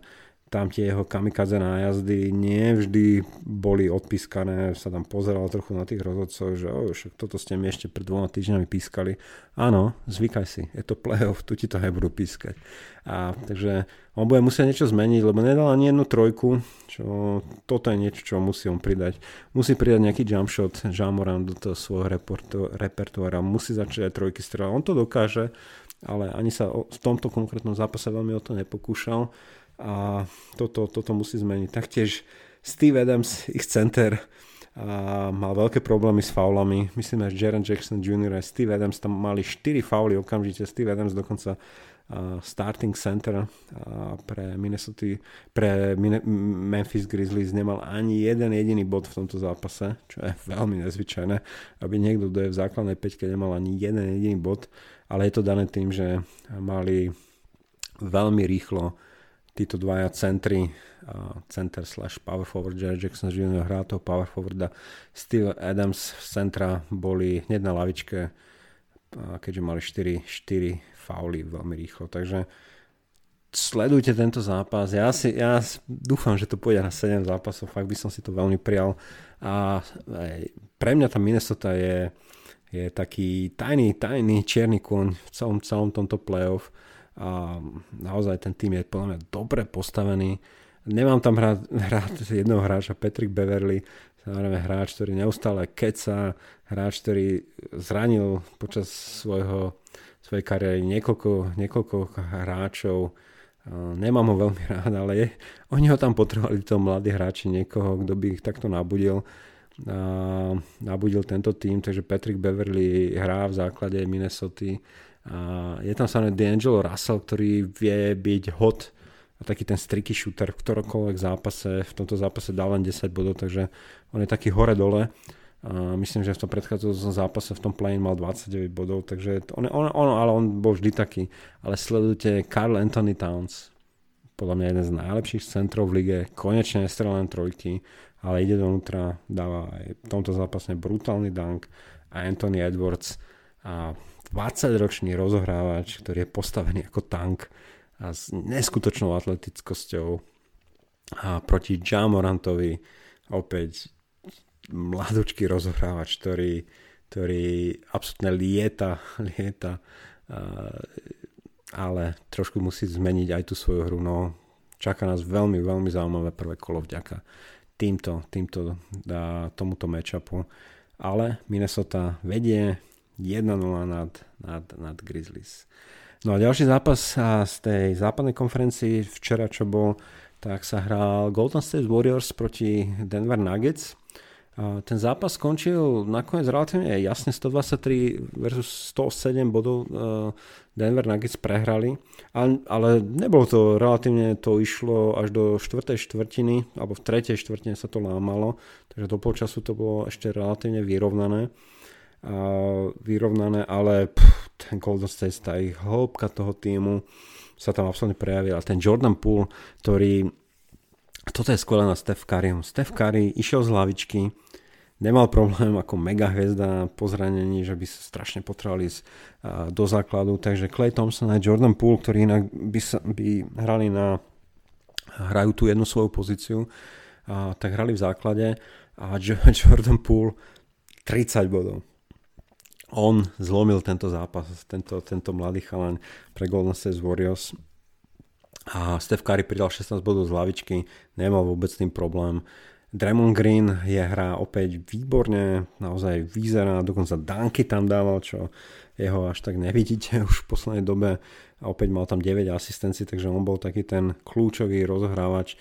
Trošku sa to cítil Golden State Warriors ako z starých čas, ale celé to bude záležať aj o tom Steph Curry, či mu tá jeho noha vydrží, inak je ten tým veľmi hlboký. Hralo Ježiš, koľko ich hralo? Však skoro hralo 12 hráčov v tomto zápase, takže ešte, ešte Steve, Steve Kerr, hra, tréner, ani nemusel prísť k tomu, aby hral len 7-8 hráčov, tak ako sa hrá v playoff. A, takže hral absolútne všetkých hráčov, všetci hráči hrali a, v tomto zápase, takže toto je zatiaľ veľká sila Golden State Warriors a ja dúfam, že Steph Curry sa, sa, sa vráti v plnej sile a Golden State Warriors môžu byť naozaj dobrý protivník. Denver Nuggets, pokiaľ to išlo Nikola Jokičovi, proti Nikola Jokičovi nemá Golden State Warriors alternatívu. Tam, tam ho snažili sa brániť Kavaj Luny a Bielica, samozrejme jeho, jeho kamarát, spoluhráč zo Srbska, ale, ale to sa im absolútne nedarilo. Nikola Jokič 25 bodov, 10 doskočených, 6 asistencií, ale to nestačí, to vôbec nestačí. Tam, tam pro, potom bolo cítiť, ako hovorím, tretia, štvrtá štvrtina Golden State Warriors absolútne zdom, dominovali Denver Nuggets. Nebol by som prekvapený. Dúfam, že Denver vyhrá možno jeden, jeden, dva zápasy. Dúfam, že to pôjde trošku dlhšie, ale vyzerá Golden State Warriors, že môžu dať ten, ten Denver Nuggets možno, možno 4-2, 4-1, nie, niečo takéto. Bol by som veľmi, veľmi prekvapený, keby Denver porazil Golden State Warriors. Myslím si, že to je skoro nemožné. Dobre, a čo sa týka západu, tak vlastne máme posledný zápas, ktorý sa začne dneska, to sa bude hrať z, pondel- z nedele na, na pondelok o 3 hodiny nad ránom a to bude Phoenix Suns versus New Orleans Pelicans a čo od toho za- očakávať. Ja som zvedavý, či ten Zion Williamson sa objaví v, tomto, v tejto sérii alebo nie.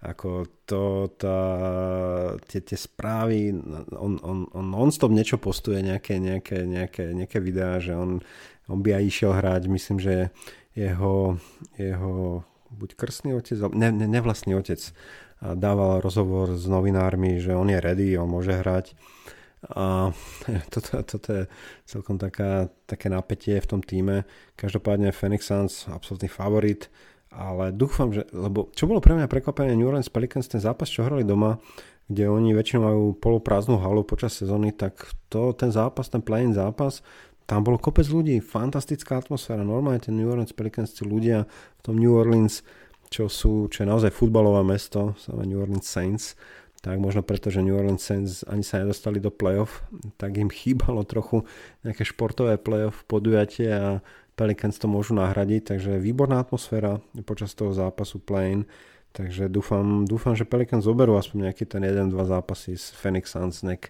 nek máme ako nejakú sériu ale, ale Phoenix Suns absolútny favorit. Myslím si, že Pelicans dajú dole, ale dúfam CJ McCallum, a, že tento veterán, veterán trochu pomôže tomu inak mladému týmu vyhrať nejaký zápas. Takže to je posledný zápas, ktorý sa nám začne v západnej konferencii. No a pome, veľa hovorím o, o tej západnej konferencii, pome sa pozrieť na, na tú východnú konferenciu, ktorá tento rok naozaj je výrazne silnejšia, výrazne zaujímavejšia ako, ako, ako tá západná. No a začnem tým play turnamentom, turnajom. A keď hovorím o tom, že tieto prvé kola play-off budú zaujímavé, tak je to práve aj vďaka tomu, že dobré týmy, ako je možno na západe ten Minnesota Timberwolves, alebo teda na východe, ako je Brooklyn Nets, Atlanta Hawks, tak idú práve z tých posledných miest, lebo neodohrali dobrú sezónu a budú hrať proti tým lepším týmom, ale nebudú úplne bez šanci. No a jeden z tých hlavných tímov je Brooklynec. A Brooklynec museli hrať tento jeden z najväčších favoritov na titul, museli hrať play tournament a hrali proti veľkému prekvapeniu tohto roka a to je Cleveland Cavaliers, ktorí celú sezónu to vyzeralo, že sa dostanú priamo do tej prvej šesky, ale na posledné tie týždne sa bohužiaľ dostali až do play turnaja, hlavne kvôli zraneniam. Bohužiaľ, tento opäť mladý tým. A museli hrať teda play turnament proti Brooklyn Nets. Brooklyn Nets hrali doma a vyhrali 115-108. Ten, ten zápas, keby nebolo prvej štvrtiny, tak bol úplne vyrovnaný. Ale tú prvú štvrtinu Brooklyn vyhral o 20 a Cleveland to už nevedel, nevedel stiahnuť. No a prečo sa Brooklyn Nets dostali do play turnamentu? Naozaj títo mega, mega, mega tým, ktorý bol jeden z najväčších kandidátov na titul. Keď, niek- keď nejaký tým mal počas sezóny naozaj turbulentné časy, tak to bol Brooklyn Nets. Kyrie Irving sa odmietol dať vakcinovať. Hráč, ktorý naozaj má také svoje názory na život, myslí si, že Zem je plocha a je taký trošku, má, má také návyky indiánske a podobné, takže on je taký, taký svojský, svojský typek, naozaj fantastický basketbalista, ale svojský typek a nedal sa vakcinovať. A čo je OK, je to jeho rozhodnutie, ale bohužiaľ nemohol hrávať zápas, domáce zápasy počas sezóny. New York mal povinnosť, um, keď ste ako zamestnanec celý uh, chodiť do zamestnania v New Yorku, vrátane teda hráčov hrať NBA, tak ste museli mať vakcináciu, inak ste nemohli hrať zápasy. To znamená, uh, Kyrie Irving mohol hrávať zápasy, ktoré boli v Dallase, v Los Angeles, kde nemali túto, túto povinnosť, ale v New Yorku nemohol hrávať. On najprv to bolo tak, že polku sezóny vôbec nehral, tým sa rozhodol že proste nebude toto riešiť uh, takto s hráčom, ktorý nemôže hrať domáce zápasy, ale potom samozrejme séria veľkých zranení Brooklyn Nets a ich donutila, že ho zobrali aj s takýmto obmedzením a Kyrie Irving naozaj hral len minimálne zápasov tento rok a tej druhej polke uh, sezóny, ale on odohral len 29 zápasov z 82. Naozaj zoberte si, že platíte niekomu strašné milióny a odohral len 29 zápasov, ale v tých 29 zápasov hral výborne, mal skoro 27% priemer zápas na týchto 29 zápasov. Ten, ten Kyrie Irving naozaj toto on potrebuje hrať, vyzerá čo najmenej zápasov a v tých zápasoch vyzerá dobre. Vie oddychovať, je, je v kľude a vyzerá veľmi dobre. Samozrejme, toto nie je možné. Nehráte back-to-back zápasy a podobne. Som zvedavý, ak mu to vydrží v tom playoff, lebo v tom playoff samozrejme uh, už, už New York nemá tú povinnosť, že musíte byť vakcinovaní, takže hrá aj dom, bude môcť hrať aj domáce zápasy, ale samozrejme ten, ten, ten schedule, ten, ten, ten, ten plán zápasov zažije normálne naplno, takže nebude môcť oddychovať ako počas sezóny a uvidíme, ak mu fyzicky, a fyzicky to pomôže. On mimochodom má momentálne aj Ramadán, takže musí nemôže jesť počas dňa, nemôže myslím, že piť a tak ďalej, takže má aj takéto obmedzenia. Takže uvidíme Kyrie Irving. Toto bola jedna súčasť tohto roka, tento hráč a Brooklynec. Druhá, možno ešte väčšia dráma, bola okolo James Hardena a alias Ben Simonsa. Možno si pamätáte, minulý rok Kyrie Irving a samozrejme Kevin Durant robili manažera aj tohto týmu a strašne chceli hrať s, s James Hardenom, ktorý hrával za Houston Rockets, ale chceli, aby prišiel k ním do Brooklyn Nets. James Harden si to uh, vynútil, ten trade a prišiel k týmto svojim dvojim kamarátom a viete, ak to skončilo minulý rok. Proste mal zranenie, hamstring, hral, nehral, nepoudával nejaké mega výkony. Aj tento rok uh, sa objavili správy, že začiatkom roka, keď prišiel do tréningového kempu, Kevin Durant bol veľmi nahnevaný na neho, lebo prišiel absolútne nepripravený, opäť mal nadváhu, netrenoval, nebol pripravený. Samozrejme, toto sa objavilo až teraz, posledné dni, tieto správy znútra toho týmu Kevin Durant, že bol veľmi, veľmi nahnevaný a nepridalo to počas sezóny na, ich, na ich priateľstve. No a čo sa stalo? Pred trade deadlineom zrazu James Harden prestal hrávať. Zrazu hráč, ktorý hrá uh, a dáva 30 bodov na zápas, tak dal 6 bodov v nejakom zápase uh, pre Brooklyn Nets. Samozrejme Kyrie Irving nehrával veľa zápasov, takže James Harden bol veľmi kľúčový. Kevin Durant opäť mal uh, zranenia túto sezónu, takže ten tiež nehral kompletnú, kompletnú sezónu pre Brooklyn Nets. Kevin Durant zahral len 55 zápasov z 82, takže ten bol, ten James Harden bol dosť kľúčový, no on vyzerá, že odsabotoval uh, niektoré zápasy, aby si vynútil ďalší trade. James Harden bol tradenutý, nakoniec si to naozaj vynútil do Philadelphia 76ers za ďalšieho kontroverzného hráča Ben Simonsa, ktorý sa odmietal celý rok hrávať za Philadelphia 76ers po skončení minuloročného playoff. Ben Simmons sa, sa rozhodol postaviť si hlavu a povedal, že ja nebudem za Phoenix, za Phoenix, za Philadelphia už nikdy hrať a naozaj nehral ani jeden zápas. Um, Philadelphia ale sa snažila dostať čo najlepší jeho hráča v trede naspäť a oni, tam ich veľa, veľa novinárov a, a veľa analytikov a tak ďalej chcelo, aby, aby Philadelphia sa už zbavila Ben Simonsa za čokoľvek, aby sa zbavili toho problému, aby ten tým sa sústredil len na hru, aby sa neho, nehovorilo on Ben Simon, či bude hrať, nebude hrať a tak ďalej. A, ale relatívne ten Daryl Morey, ten GM Philadelphia celkom vydržal až do záveru toho, toho deadlineu na trady. No a našiel trade s Brooklyn Nets a James Hardenom. Svojim bývalým hráčom Daryl Morey priniesol James Hardena do, do Houston Rockets z Oklahoma. A oni dlhé roky teraz boli spolu, to duo, generálny manažer a najlepší hráč a Daryl Morey ho opäť priviedol teda do svojho nového pôsobiska do Philadelphia 76er Jamesa Hardena za Ben Simonsa. Čo je ale trošku podľa problém toho tradu bol, že Philadelphia nielenže poslali Ben Simonsa, ale sa zbavili ešte ďalších dobrých hráčov v tom trade a nebol to teda len Ben Simmons a poslali, poslali aj um, Seth Curryho, brata Steph Curryho do Brooklynu a Andre Drummonda, a centra.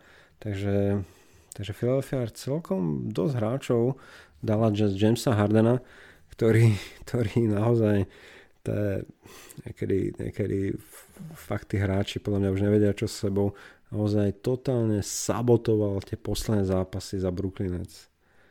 A potom, keď sa ho novinári pýtali, tak on hovoril, no však ja som celý, už minulý rok chcel hrať za Philadelphia 76ers. A to bola, to bola čistá lož. On, on keď, keď jeho tradeli do Brooklynu, tak hovoril, že to, to je tým, kde som prišiel, Kevin Garnett ho chcel.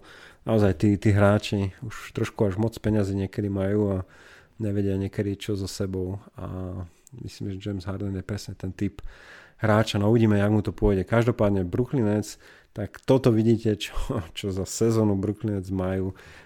James Hardena, Ben Simmons, Kyrie Irving, Kevin Durant zranenia. A ešte, ešte to najlepšie je, že Ben Simmons stále ešte nehral ani jeden zápas od toho tradu za Brooklyn. Je to preto, lebo všetci si mysleli, že dobre, že bude mať nový tým, hlavu si dá do poriadku a ide. Ale zistili, že, že Ben Simmons má veľmi vážne problémy stále so chrbticou. Dokonca museli mu dať epidurálku pred troma týždňami pichnúť inekciu, aby mu trošku tú bolesť v chrbte u, u, u, uľavili. A, takže tam bola otázka, že ako Brooklyn si, si čekol zdravie toho hráča Ben Simonsa, keď robili ten trade, ale každopádne obidva tie týmy asi už boli tak nažhavené a tak sa chceli zbaviť či už Jamesa Hardena alebo opačne Ben Simonsa, že už im to bolo jedno, už ten trade urobili, nech sa deje, čo sa deje, lebo Ben Simmons ešte ani jeden zápas od tradu nehral za Brooklyn Nets, čo je veľký problém pre Brooklyn Nets. Samozrejme Brooklyn Nets opäť uh, Kyrie Irving aj Kevin Durant, keď hrali zápasy, tak hrali ťažké, ťažké minuty. Kevin Durant má priemer, pozerám za, za, za, za sezónu, a skoro 37 minút priemer na zápas, čo je strašne veľa. Toto by mal mať v playoff. On by mal hrať možno 34, 35 minút, niečo, niečo takéto. A oni hrali naozaj Brooklyn Nets, aby sa dostali vôbec do toho playoff, tak hrali cez 40 minútové zápasy. Tieto hviezdy, tieto dva, záp- tieto dva hráči, čo, čo nie je dobré, lebo samozrejme play-off musíte vystupňovať a kde už majú vystupňovať, keď hráte cez 40 minút, už, už, už viac nemôžete hrať. A za druhé Kevin Durant mal naozaj vážne zranenia. Kevin Durant už nie, nie, nie je najmladší. A samozrejme naposledy prišiel s, s natrhnutou achilovkou po ťažkom zranení. Takže trochu sa bojím o ten Brooklyn Nets, lebo playoff samozrejme ťažšie zápasy, viac, viac fyzicky to je a tak ďalej, všetko je ťažšie. A tam potrebujú Ben sa potrebujú ďalších hráčov, lebo ten tým je opäť veľ, veľmi tzv. top heavy, hej. tí najlepší hráči majú najviac, zarábajú, Kyrie Irving, aj Kevin Durant je ťažké, potom Joel Harris je dlhodobo zranený a potom je ťažké vyskladať ten tým, niečo potom ako Lakers. Našťastie, našťastie Kevin Durant a Kyrie Irving sú stále mladší hráči ako, ako, ako LeBron James, ale, ale ten tým uh, Curry tiež mal potom zranenie a ten Lamarcus Aldridge, 36 rokov starý hráč, Blake Griffin, ten už, ten už viac menej ne, ne, ne, ne, ne, nechodí na zápasy, iba na lavičke. A tradeli, ešte dostali Gorana Dragiča, to nebol trade, ale on, on došiel ako buying hráč, ale tiež má 35 rokov, takže naozaj tento, tento tým potrebuje Kevina Duranta, Kyrie Irvinga a potreboval by v tom aj Ben Simonsa, aj keď si neviem naozaj predstaviť, ako môže Ben Simmons naskočiť, keď nehral celý rok. Naozaj si uvedomte, Ben Simmons, to trúcovanie, to odmietanie hrania za Philadelphia 76ers znamená, že nehral celý, celý rok. A to si naozaj neviem predstaviť, ako by mohol nastúpiť a hrať plnohodnotne ťažké dlhé minúty v, za play-off zápasoch. To, to, toto bude kľúčové.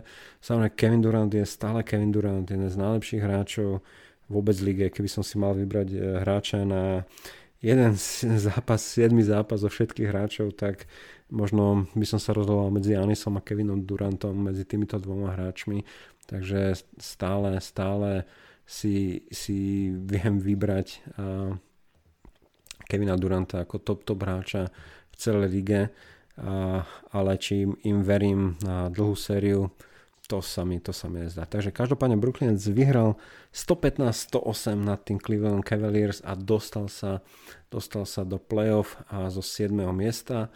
No a potom v tom play-in tur, turnaji sa hral ešte zápas Atlanta Hawks proti Charlotte Hornets, kde Atlanta Hawks úplne zdemolovala Charlotte Hornets 132-103, takže Charlotte Hornets s Lamelom Bolom a išli hneď preč, ani sa dost, nedostali do playoff.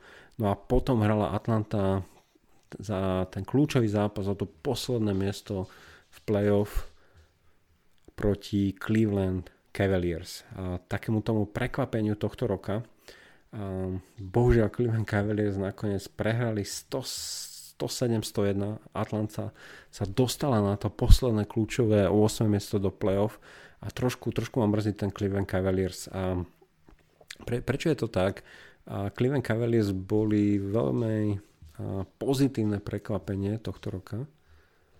A je to hlavne, hlavne dané mladým hráčom, nováčikom a to je Eva Mobley. A tento, tento power forward slash center naozaj bude jeden z top troch kandidátov na nováčika roka. Trošku bude mať problém, lebo nehral až toľko zápasov, on sa zranil a hral len 69 zápasov. A toto aj trošku uškodilo nakoniec Cleveland Cavaliers a o to 6. miesto alebo vôbec celé playoff, lebo tento kľúčový nováčik a teda, teda nehral. A, ale inak Evan Mobley, opäť keby som mal na niekoho upozorniť do budúcnosti, a hráč, ktorého veľmi prirovnávajú ku Kevin Durantovi, jednak typom hráča je to vysoký power forward slash center a ktorý hrá výbornú obranu, je veľmi schopný aj, aj v útoku, mal priemer skoro 15 bodov na zápas tento rok a mal 9 doskočených lopt, skoro 2 bloky taktiež na zápas. A ten, ten, ten, tento mladý nováčik, takže na tohto, na tohto by som chcel upozorniť. A len bohužiaľ teda bol zranený, ale neboli to nejaké vážne zranenia, a, ktoré, ktoré, ktoré umožnili Clevelandu teda nedostať sa do toho playoff. Inak ten tým zohnali z, z Lori Markenena z Chicago, takže ten, tento vysoký hráč tam hrával Jared Allen, taktiež center, ktorého tradli pred e, dvoma rokmi z Brooklyn, Brooklyn Nets, e, opäť mladý 23-ročný, ďalší vysoký hráč, ktorý tam bol. Takže oni mali relatívne vysoký, Lori Markkanen je vysoký hráč, Jared Allen vysoký hráč, Evan Mobley, tento nováčik, vysoký hráč. Kevin Love sa zobudil, 33-ročný Kevin Love z lavičky chodieval a dal im dobré minúty, takže oni mali relatívne vysoký tým, atletický tým, ktorý sa dobre pozeralo a asi také že najväčšie prekvapenie, ale také veľmi pozitívne prekvapenie bol rozhrávač Darius Garland, ktorý sa dokonca dostal aj do, do All-Star tento rok. A toto je rozhrávač, ktorý naozaj im veľmi pomohol skoro 22 bodu na, na celú sezónu. Mal skoro 9 asistencií, on je naozaj veľmi šikovný, dobre strieľa, skoro mal 38% strelby za 3 bodov a tak ďalej, dobre prihráva. A tento vlastne celý ten tým dirigoval Darius Garland, ale opäť je to, je to relatívne mladý, mladý, mladý rozohrávač. Hovorím, Jared Allen má 23 rokov, Terius Garland má len 22 rokov, a Lori Marken 24 rokov, Evan Mobley 20 rokov, takže ten základ tohto týmu je dobre postavený a ešte jeden z takých tých kľúčových rozohrávačov Colin Sexton, ktorého tam majú, tak ten bol zranený celú sezónu. No a mali, hovorím, mali šancu sa dostať do toho playoff, ale ďaká dvom kľúčovým zraneniam Jared Allen nehral a vlastne ten, tie posledný mesiac ani Evan Mobley, ten, ten nováčik, skoro nováčik roka, tiež nehral, no a hovorím, nakoniec prehrali aj ten kľúčový zápas o to posledné, posledné miesto proti Atlanta Hawks 107-101 Atlanta sa tam dostala. Trošku otázka je, že prečo a vôbec Atlanta, ktorá hrala minulý rok vo finále konferencie, východnej konferencii, tak hrala opäť po plane a opäť toto hovorí o, o, celom tom roku, že či už Brooklyn Nets alebo Atlanta Hawks, ktorí tam idú zo 7. 8. miesta, sú veľmi dobré týmy. Uh, Trey Young, tá najväčšia hviezda Atlanta Hawks, tam hovoril počas sezóny, že, že pozrite, my sme si už okusili finále konferencie, pre nás tá základná liga už nemá taký náboj. Toto hovoril na začiatku sezóny, toto keď som videl, tak wow, toto, ako chlapci už možno sa trochu moc cítite. A a možno sa možno trochu až moc cítili uh, seba isto a mali katastrofálny štart do tejto sezóny a potom celý rok to doháňali, doháňali. Našťastie ten Trajang sa, sa dostal do výbornej formy teraz na konci roka.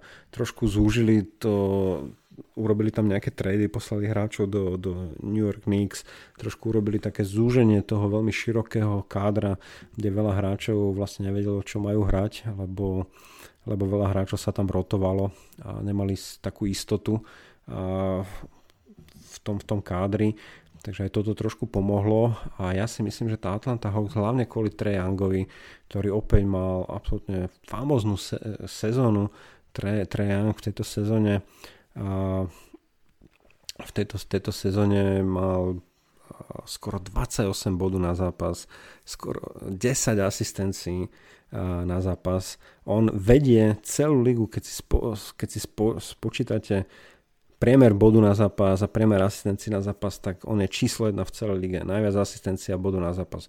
On vedie takúto, túto štatistiku, on bol uh, jeden, uh, vedie túto štatistiku už od univerzitných čas. Naozaj on už, on už viedol asistencie plus body, ja viem, že to veľmi ľudia nesledujú, ale je to taká, taká zaujímavá štatistika, kde hovorí o tom, že kto je taký kľúčová fi- ofenzívna figura v nejakom týme, tak Trae pre Atlanta Hawks je v tomto aj čo sa týka asistencií bodov absolútne dominantný a hlavne na konci sezóny a sa, mu, sa mu celkom začalo dariť a teda priviedol Atlanta Hawks Trae do playoff na 8. miesto, takže tým, ktorý, ktorý po minuloročnom finále konferencie možno mal byť jeden z takých miernych favoritov, nielen nie že dostať sa do play favoritov na finále, tak, tak sa tam ledva dostal, ale sú tam. A ako skončila tá východná konferencia celkovo? Miami Heat na prvom mieste, 53 víťazstiev, 29 porážok. Čo povedať Miami Heat? Podľa mňa trošku prekvapenie, že toto je, toto je víťaz veľmi silnej východnej konferencii, keďže oni nemajú nejakú mega jednu veľkú hviezdu v tom týme. Samozrejme Jimmy Butler, Bam Adebayo sú tam, a, ale to nie sú nejaké mega mega hviezdy. A podľa mňa asi ten kľúčový hráč celej sezóny bol opäť mladočký 20-ročný Tyler Hero, ktorého si možno pamätáte z tej bubble sezóny, takéto objave, objav tej bubble sezóny, keď sa Miami dostalo do finále NBA. A, takže Tyler Hero bol taký, čo ich, čo ich čo im pomáhal aj tento rok. Uh, tradeli Kyle Lowryho pred sezónou z Toronto Raptors, ale Kyle Lowry mal takú nemastnú neslavnú sezónu, ja skôr očakávam, že on bude dobrý teraz playoff, on je už predsa len 36 rokov starší hráč, ale podľa mňa teraz by sa mal ukázať. Miami Heat ale každopádne málo výhodu širokého kádra. Viktor Oladipo sa vracia späť, už hrá. Duncan Robinson je tam dobrý shooter, Marky Morris sa vrátil späť po zranení, Kyle Lowry je tam, Tyler Hero stále a tak ďalej. Takže široký, dobrý tým, samozrejme dobrá, dobrá, dobrá defenzíva. Čo bolo ale asi taký pre mňa najviac prekvapenie, veľa tých zápasov Miami som úplne nepozeral, nie je to tým, ktorý eh, aj vďaka nejakej veľkej hviezde, ktorý by bol veľmi atraktívny. Ale čo som videl uh, nejaké dva týždne pred skončením sezóny, tak tam prišlo k jednej zaujímavej situácii. Počas jedného zápasu sa skoro do seba pustil, pustil Eric Spolstra, čo je, čo je tréner Miami Heat a Jimmy Butler počas uh, jednej, jednej prestávky, kde tým dostával inštrukcie od Erika Spolstra, tak zrazu tam prišlo skoro k bitke. Alex Spolstra hodil taký ten chart flip, čo mal a začal tam, že Jimmy Butler, že chce, potom keď človek pozera tie detaily, tak Jimmy Butler ho tam vyzýval, či sa idú byť. Erik Spolstra sa skoro pobil s Jimmy Butlerom, so svojím hráčom. Tam musel zasiahnuť Udony s Heslem, tento 41 ročný hráč, ktorý už veľa nehrá, ale je tam na lavičke stále v drese, stále v, v týme ako vedený ako hráč a ten sa zastal toho trénera začal Jimmy Butlerovi hovoriť, že chceš sa byť, tak poď tu na niekde von a, a si to rozdáme. A, no, niečo takéto som teda počas zápasu nevidel, takže, takže toto vidieť, akorát som si pustil zvuk, mi tu ide mm, popri, popri tom, jak hovorím o tomto podcaste, akurát začal zápas Brooklyn s Boston Celtics, takže tak tu jedným okom pozerám. Asi najzaujímavejší plehov zápas, no ale späť Miami Heat, takže ten tým číslo jedna nie je veľmi zaujímavý, ale veľmi solidný tým, ktorý má šancu byť dobre v play-off, ale asi najzaujímavejšia vec sa stala, keď sa Erik Spolstra, tréner, skoro pobil s najväčšou ich hviezdou Jimmy Butlerom počas jedného zápasu na svojej vlastnej lavičke. Nakoniec ale po zápase Erik Spolstra to trošku a proste sú tu nervy, nešlo nám. Potom prehrali 4 zápasy inak mimochodom, napriek tomu Miami Heat skončilo číslo 1, ale po, to, po tejto roztržke prehrali 4 zápasy. A, ale, ale Erik Spolstra to dal, že aj, sú to nervy, nedarilo sa nám teraz, tak tak sme si to vyrozprávali a tak ďalej, takže bolo to celkom, celkom zaujímavé. Takže Miami Heat, roztržka na lavičke, každopádne 53 víťazstiev, ich robí najlepší tým na východe a Miami Heat a, teda hrajú z Atlanta Hawks. Dneska sa hral teraz pred chvíľkou práve ten zápas, a, prvý zápas medzi Miami Heat a Atlanta Hawks, ktorý som jedným okom pozeral, ak sa tu natáčam tento podcast, ale nebolo veľmi až na čo pozerať, Miami zdemolovalo Atlanta Hawks 115-91. Dalo sa to trochu podľa mňa čakať, lebo Atlanta Hawks hrala teraz dva ťažké zápasy pre len pár dní dozadu a museli ešte cestovať do Miami Heat, takže to Miami Heat bolo pripravené na nich podľa mňa, takže tento zápas sa dal čakať že to takto dopadne. Každopádne som zvedavý na túto sériu, lebo si myslím, že Atlanta Hawks má na to uhrať nejaké, nejaké zápasy, ale určite to nebol tento prvý zápas, takže Prvý zápas Miami Atlanta Hawks máme za sebou a Miami vedie 1-0 na zápasy. Poďme ďalej. Číslo 2 na východe. Boston Celtics a akorát, ako to teda natáčam, hrá aktuálne doma proti sedmičke Brooklyn Nets. Čo povedať Boston Celtics, to je tým dvoch polčasov v tejto sezóne. Veľmi zlá prvá polka, prvá polka tejto sezóny Dokonca sa tam veľmi otvorene hovorilo.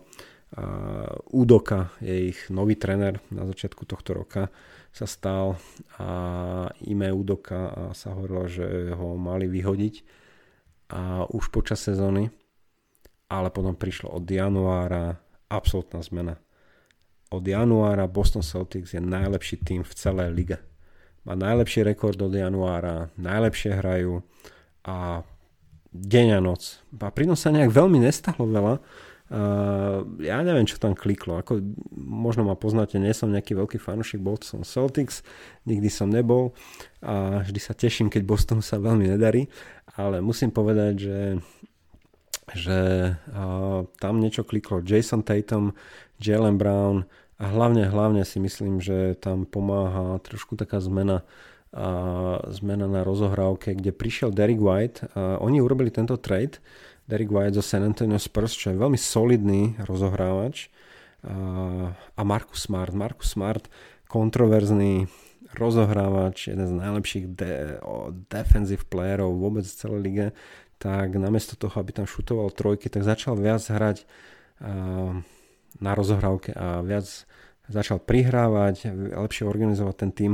Vyzerá, že trošku Markus Smart si zobral možno ime Oduka, nejaké, nejaké poznámky od neho, nejaký vplyv, aby trošku zmenil tú hru. A on to reálne asi urobil, že asi, on to reálne urobil. A odtedy ten tým začal hrať viac tímovo, lepšie a vynikajúcu obranu, naozaj fantastickú obranu Boston Celtics v tej druhej polke roka.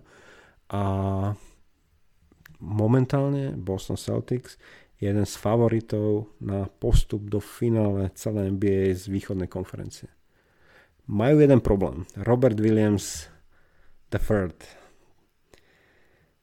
Ich center, ich starting center, 24-ročný chalan, mega atlet, jeden z najlepších atletov v celej lige, tak sa tesne pred začiatkom play-off vážne zranenie meniskusy natrhol a bolo to rozhodnutie, či pôjde na tú operáciu, takú tú vážnu rekonštrukciu meniskusu, ako si ten Jared Jackson Jr. urobil v Memphis, ale to by znamenalo rok mimo.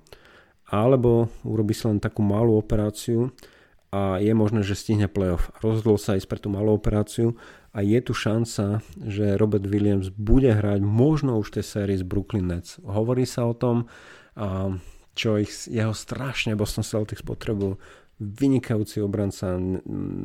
Majú tam náhradu, oni urobili pár tradeov, hovorím, zohnali Dereka White zo San Antonio Spurs a taktiež sa vrátil späť Daniel Tice, center späť do Bostonu, za ktorý hrával.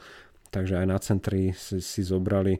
Oni urobili dobrý trade, keď sa zbavili podľa mňa Denisa Schrudera.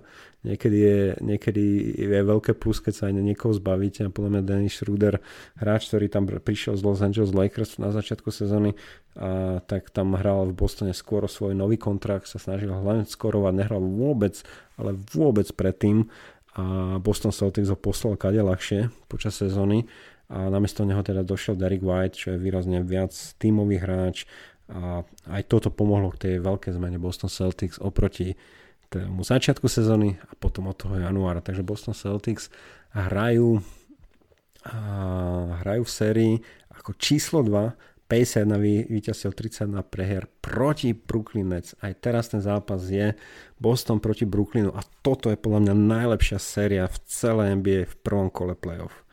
Brooklynec s Kyrie Irvingom, ktorý hrával za Boston Celtics, takže viete si predstaviť, aké, aké búčanie fanúšikov bude v Bostone proti Kyrie Irvingovi, ktorý odišiel z Bostonu a nie v dobrom.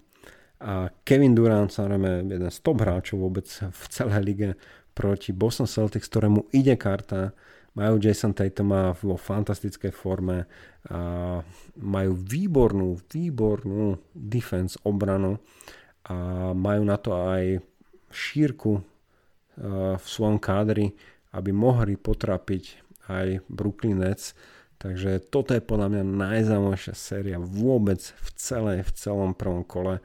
A úprimne, ja si myslím, že Boston Celtics vyhrajú túto sériu, aj keď keby niekto na začiatku roka povedal, že toto bude séria, tak by podľa mňa všetci stavili na Brooklyn Nets. A, ale myslím si, že je čas Boston Celtics a Jason Tatum, ktorý mal 27 bodu priemer ten túto sezónu na zápas, takže naozaj rastie z neho taká tá superstar. Podľa mňa je čas, aby po, po vyhrali aj nad takýmto mega, mega, mega nabuchaným týmom ako je Brooklyn Nets a Boston Celtics. Takže to je dvojka a sedmička. Teraz na treťom mieste skončil Milwaukee Bucks 51 víťazstiev, 31 prehier a Milwaukee Bucks. A trošku kontroverzne, lebo keď si zoberete, tak dvojka, trojka a štvorka. Boston číslo 2, Milwaukee Bucks číslo 3, Philadelphia 76ers číslo 4. Všetci skončili s rovnakým rekordom. 51 výher, výher 31 preher. Všetky tri týmy. Ale tie posledné zápasy na konci sezóny boli zaujímavé práve s tým, že kto bude hrať proti tomu Brooklynec. Všetci vedeli, že Brooklynec vyhrá ten play-in a bude na 7. mieste a tam je trošku podozrenie, že Milwaukee Bucks prehrali ten posledný kľúčový zápas, kľúčový, nebo kľúčový posledný zápas sezóny, um, aby práve nehrali proti Brooklynec a playoff. To je teória, lebo Milwaukee Bucks bude hrať teraz proti Chicago Bulls, Chicago Bulls, ktoré o, tak ako Boston Celtics mal výborný koniec sezóny a zlý začiatok, tak Chicago Bulls mal výborný začiatok a zlý koniec. Chicago Bulls dlhé mesiace viedlo celú východnú konferenciu ako bol najlepší tým, ale potom ich samozrejme postihli zranenia a podľa mňa aj ten tým asi dosiahol svoj, svoje maximum, čo mohli a nakoniec sa ledva, ledva, ledva dostali do play-off na 6. miesto, čo je stále veľký úspech pre Chicago. Tí už dávno, dávno neboli v play-off, takže Chicago Bulls, kde hraje jeden môj obľúbený hráč Alex Caruso, tam prišiel na začiatku sezóny z Los Angeles Lakers a samozrejme Zaglavin, ktorý, ktoré z, z neho stal vynikajúci strelec Nikola Vučevič, ktorý prišiel pred pár rokmi z Orlanda. No a samozrejme asi najdôležitejšie najdôležitejší hráč, ktorý prišiel na začiatku sezóny a prečo Chicago Bulls sa stalo a, takúto zmenu Demar DeRozan, ktorý prišiel zo San Antonio Spurs a mal a jednu z najlepších sezón, akú on kedy zahral. V kariére tento hráč má priemer 21 bodov za svoju kariéru. Tento rok, prvý rok, keď hrá za Chicago Bulls DeMar DeRozan, má priemer 28 bodov na zápas. Dobre počujete, absolútny rozdiel a vylepšenie tohto hráča. Dokonca on tam vyhrával, no neviem, či nie, nejaké 3-4 zápasy vyhral Chicago, keď vyhral strelo v poslednej sekunde v tomto roku. Takže Demar DeRozan podľa mňa bude All-NBA, určite do jedného z týmu All-NBA. By som nebol prekvapený. Stal sa All-Star, skoro 28 bodov na zápas. Naozaj zápas, za kariéra, nie že kariéra, ale rok, jeden z najlepších rokov, aký, aký eh, Rosen eh, proste kedy hral, možno ešte lepšie ako keď hrával v Toronto Raptors. No a toto Milwaukee Bucks práve chceli hrať proti Chicago Bulls, lebo tým sa v poslednej čase až tak nedarilo, tak ako Brooklyn Nets môže byť potenciálny problém.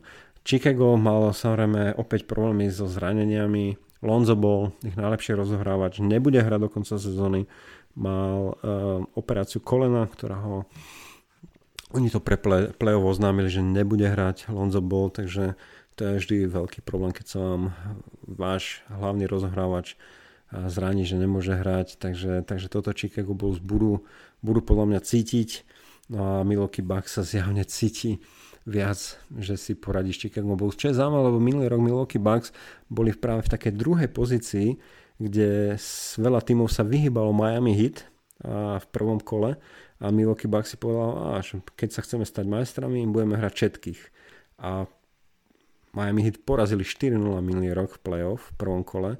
Tento rok Milwaukee Bucks trochu viac špekuluje, chceli sa vyhnúť Brooklyn Nets a teda hrať Chicago Bulls, no uvidíme, či im to vidia aj takáto špekulácia.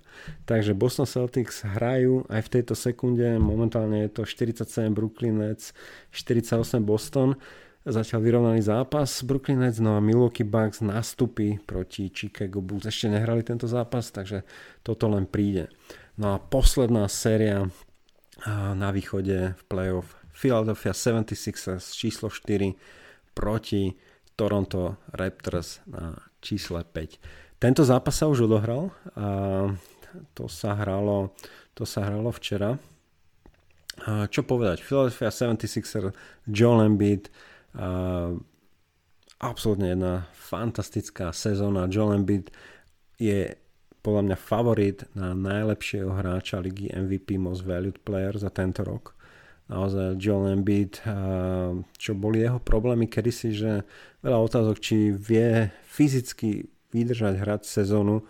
Túto sezónu odhral 68 zápasov, mal skoro, bol najlepší strelec z ligy z 30,6 bodu, najlepší strelec z ligy po mnohých, mnohých rokoch center, pivot sa stal najlepší strelec ligy. A to tu naozaj dlho, dlho, dlho nebolo. A má priemer aj 12 doskoku na zápas, výborný aj samozrejme v obrane. Takže Joel Embiid potiahol Philadelphia do playoff na štvrté miesto. A uvidíme, jak to bude fungovať s tým, s tým Jamesom Hardenom. Táto spolupráca, lebo to je samozrejme kľúčové, z Philadelphia 76ers sa neviem, chce ísť na titul a majú najlepšieho strelca v lige, majú Joel Embida v rekordnej forme a uvidíme, uvidíme či to bude, bude stačiť na to, aby, aby Philadelphia sa dostala až, až do finále. A keďže trošku tradeli tú, tú, tú hĺbku toho týmu. Seth Curry podľa mňa výborne hral s Joel Embidom, dobre fungovala tá spolupráca, ale poslali ho za Jamesa Hardena do, do, do Brooklyn Nets a uvidíme, uvidíme že či, či toto... Každopádne hral sa už prvý zápas a, a Philadelphia vyhrala na Toronto 131-111, absolútna jasná výhra na domácej palubovke. Toronto Raptors uh, opäť to je tým, ktorý začal zle a dobre skončil túto sezónu, trošku prekvapujúco sa dostal do toho playoff bez nutnosti play na, na úkor, dajme tomu Brooklyn Nets a Atlanta. A tá, ten Toronto Raptors je taký zaujímavý tým. Oni nemajú žiadneho dominantného vysokého centra, majú ale tým, a, ktorý je postavený zo samých power forwardov, Pascal Siakam, Anunobi, Scotty Barnes. Scotty Barnes to je opäť jeden z nováčikov, na ktorého chcem, aby ste sa na ňo pozreli. Je to jeden z kandidátov na nováčika roka. Je to typovo rovnaký hráč ako Pascal Siakam, vysoké krídlo, atletické, a mal výbornú sezónu Scotty Barnes, cez 15 bodu na zápas a skoro 8 doskočených lov v tejto sezóne a to je nováčik, mladý, mladý chalaň.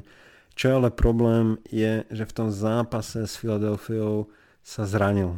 Si podvrtol členok, keď dopadol na nohu práve Joel Embida a toto toto bol jeden z faktorov, prečo Toronto prehralo.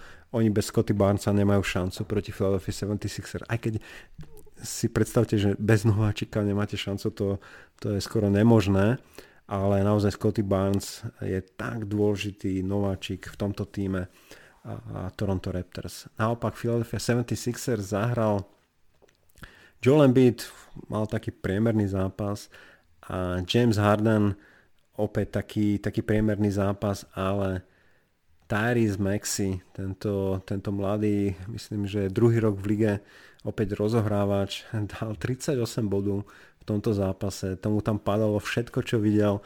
5 trojek dal, takže ani James Harden možno nemusí byť druhý najlepší hráč za Philadelphia, lebo Tyrese Maxi naozaj v celej, v celej uh, tejto sezóne ukazoval, že je možno budúcnosť Philadelphia a Sixers a Joel Embiid a Tyrese Maxi môžu fungovať práve spolu. On mal skoro priemer 18 bodov na zápas v tejto sezóne, takže, takže už, už ukázal, uh, že v tom, že je niečo v ňom a hovorím, v prvom zápase s Toronto absolútne dominoval s 38 bodmi.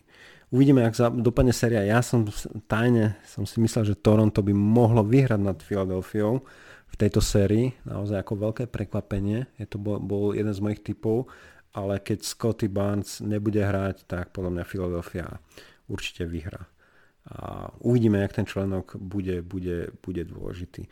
Každopádne, toto je východná konferencia Miami, Boston, Milwaukee, Philadelphia, Toronto, Chicago, Brooklyn Atlanta si to spolu uh, dajú a kto vyhrá a kto teda postupí za východnú konferenciu, ktorá si myslím, že je výrazne silnejšia ako západná konferencia tento rok. Dobre, a, takže som sa opäť rozkecal. A, uvidíme sa, dúfam, že dáme ešte nejaké podcasty a, počas tohto playoff. Každopádne pozerajte tam strašne veľa mladých hráčov, veľmi zaujímavé zápasy práve už aj v plnom kole playoff. Stojí to za to a uvidíme sa na budúce. Ahojte. We just here to let y'all know that PE is in full effect from right now until the year 2000. Hey, yo, my man, sing it. There's something happening here. Yeah, yeah. What it is ain't exactly clear. There's a man with a gun over there. Yeah, that's right. telling me I got to be beware. It's time we stop. What's that sound? Everybody look what's going down.